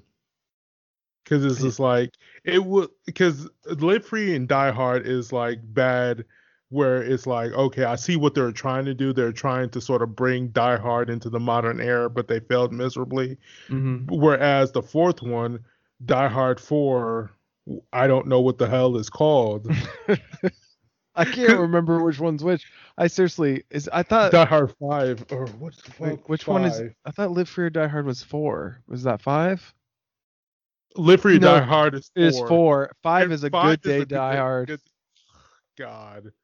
And that one, like, that one starts off interesting, where it's like, you know, you've got this dude who you got, I believe, the Russian, like Russian bad guys, and then it turns out it's John McClane's son, but you're not supposed to know that. But then it just falls off the cliff. Like the last mm-hmm. half of it, it's like they just decide, let's just do this big action set piece and just end the movie. Like we're just gonna end it. Like it, it's it's weird. It's like they ran out of money or I don't know what happened with that movie. It starts off strong and it just goes to shit like real quick.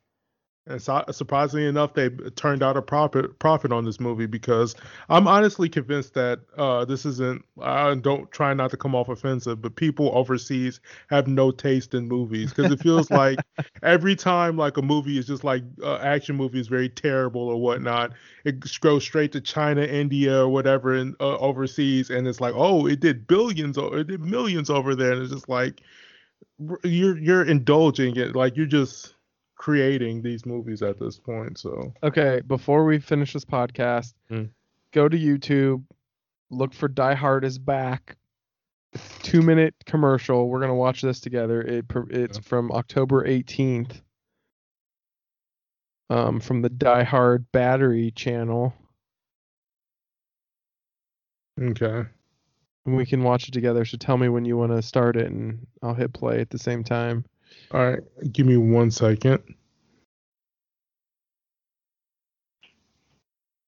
Oh, this is fucking stupid. All right, give me What is stupid?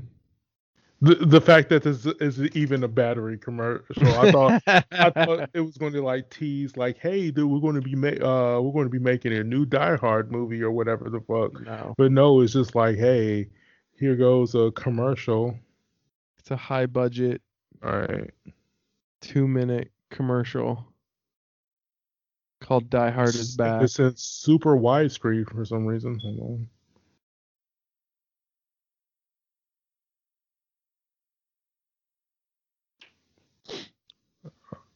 All right. Uh,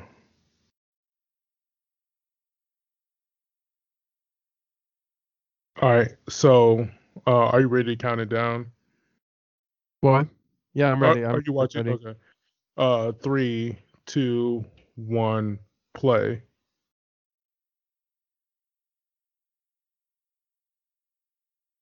Uh, Oh, why does he sound like that?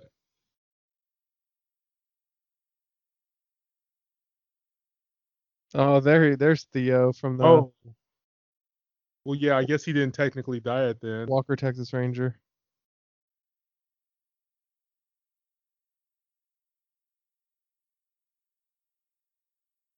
Oh, even that fall was terrible.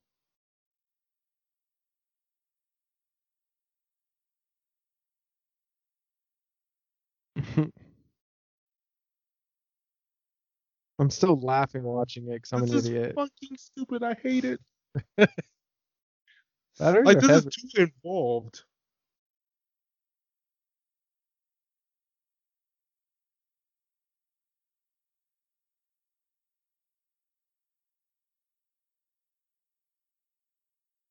this is so sad. Like I like this is making me sad watching this. Oh.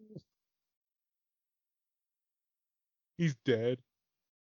they kill off Kyle in a commercial. That'd be great.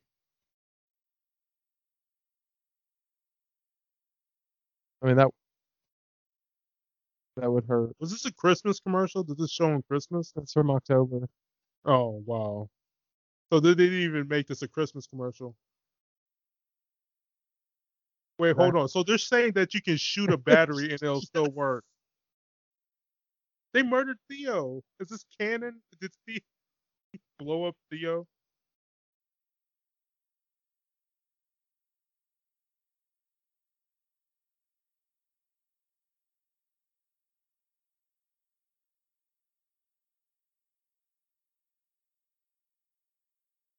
Ugh, I hated it. Do you think they're gonna do more? Is the question. Unless Bruce Willis needs money, then yeah, he'll probably do more. But other than that, like, no, why would he do more? Clearly, nobody was enjoying that. Like, this wasn't like a passion project or anything. Like, you know how like sometimes if somebody really enjoyed the pro making like a project, they'll bring it back in like some sort of Kickstarter format. Yeah. Uh, as a, like a short or whatever. But this is just it just feels like he just like forced himself to do this because he needed a little bit of extra cash, and it's just like. It is uh, you just seeing this old tired Bruce Willis just fumble his way through this commercial, and also the false advertising that you can shoot a battery and put it in your car and it still works. Like they could possibly get sued for that. Actually, when did this you come think out? so? It came out like in this year? October.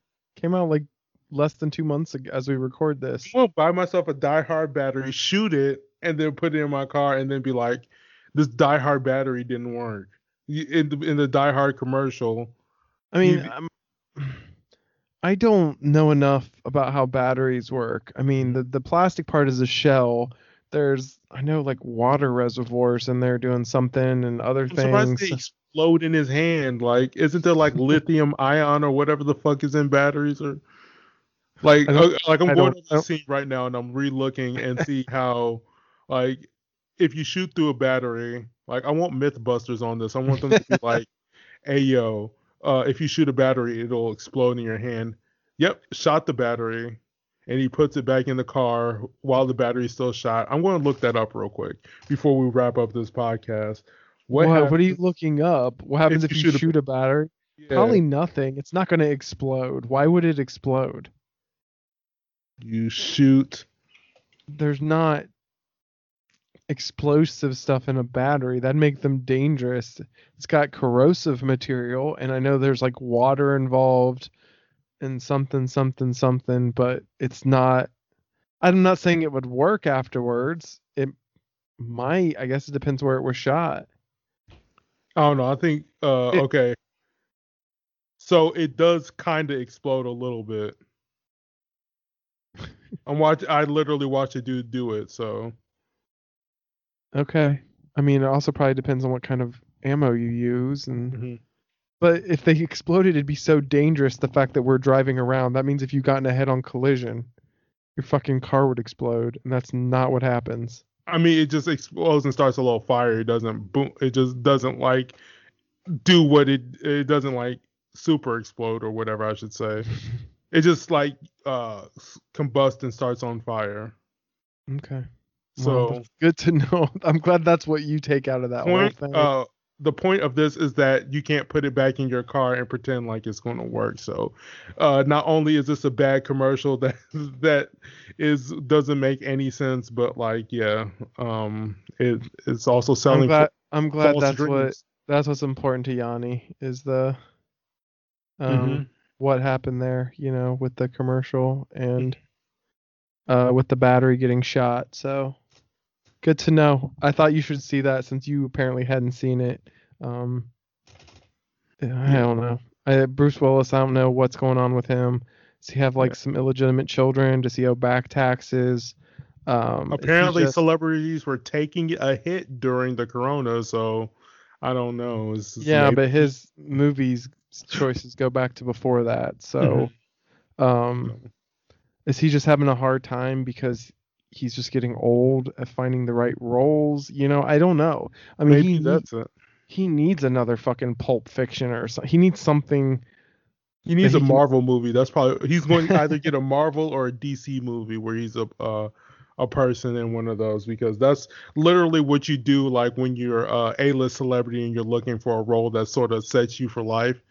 You just gotta uh, make your way into a Marvel movie or Well, a DC those, movie. those are the options. You get in to become part of a franchise. Mhm. You uh, get in action movies that are actually good, which he's not, like Liam Neeson, or you actually try Wait, to find. hold on. Was it? No, he wasn't. I, I'm, who am I thinking of that was in the Fast and Furious movie? Another older actor. Am I thinking Kurt Russell? Fast and know. Furious. The Fast Furious. Jesus, which one is it? There's like 20 of them, seven, and they're all named variations of the same thing. Uh, Well, it's not Bruce Willis. So either way, yeah, it's Kurt Russell that's in it. or Uh, he needs to thinking- actually start acting, like find a good, like juicy role. Mhm. you know, and get in it. I don't know what happened with him and Tarantino because speaking of Kurt Russell, Kurt Russell shows up in a lot of these newer Tarantino. I mean, Bruce Willis was in Pulp Fiction and what else? That Four Rooms movie, which was like mm, he was in Tarantino's version. Uh, uh, yeah, he really wasn't. He did like a few things with Tarantino in the '90s, and then not really so much anymore. So So his options is either join the Fast Furious franchise, join the Marvel franchise. Uh, I guess they're doing Star Wars again. Join the Star Wars franchise, or he was in a, he was in a Wes Anderson movie. Like I'm surprised he wasn't like uh, Bill Murray and just stuck with it. But He's supposed to be an asshole to work with. That's Yeah, so- all the. Or even nowadays, get in a fucking TV show that's halfway decent. yeah, starring a TV show that's pretty good or whatever. I mean, So- there's so many options. There's so many good TV shows. It's not frowned upon to be in a good TV show. Mhm. There's people that are in all the above, you know, that do, you know. So I don't know. We'll see. I mean, I feel bad. I mean, I don't really feel bad for Bruce Willis, but I I just enjoy feel Bruce bewildered Willis. the fact that like because like normally people report on shit like that like oh this celebrity is broke or whatever so they need to do this like Nick Cage like that was reported right away saying like oh he's broke so he needs to do all these movies but like I haven't heard anything about Bruce Willis so I, it could just be that he's just trying to find his niche his niche his niche niche, bitch. All right. Okay. Well, uh, that has been uh, Die Hard, the first one, the best Christmas movie ever, in my opinion. Uh, if you guys could, be sure to rate this podcast five stars on your preferred pla- uh, podcast platform. As always, my name is Yanni. That is Sean. See you guys next time. Yippee ki motherfuckers. Now.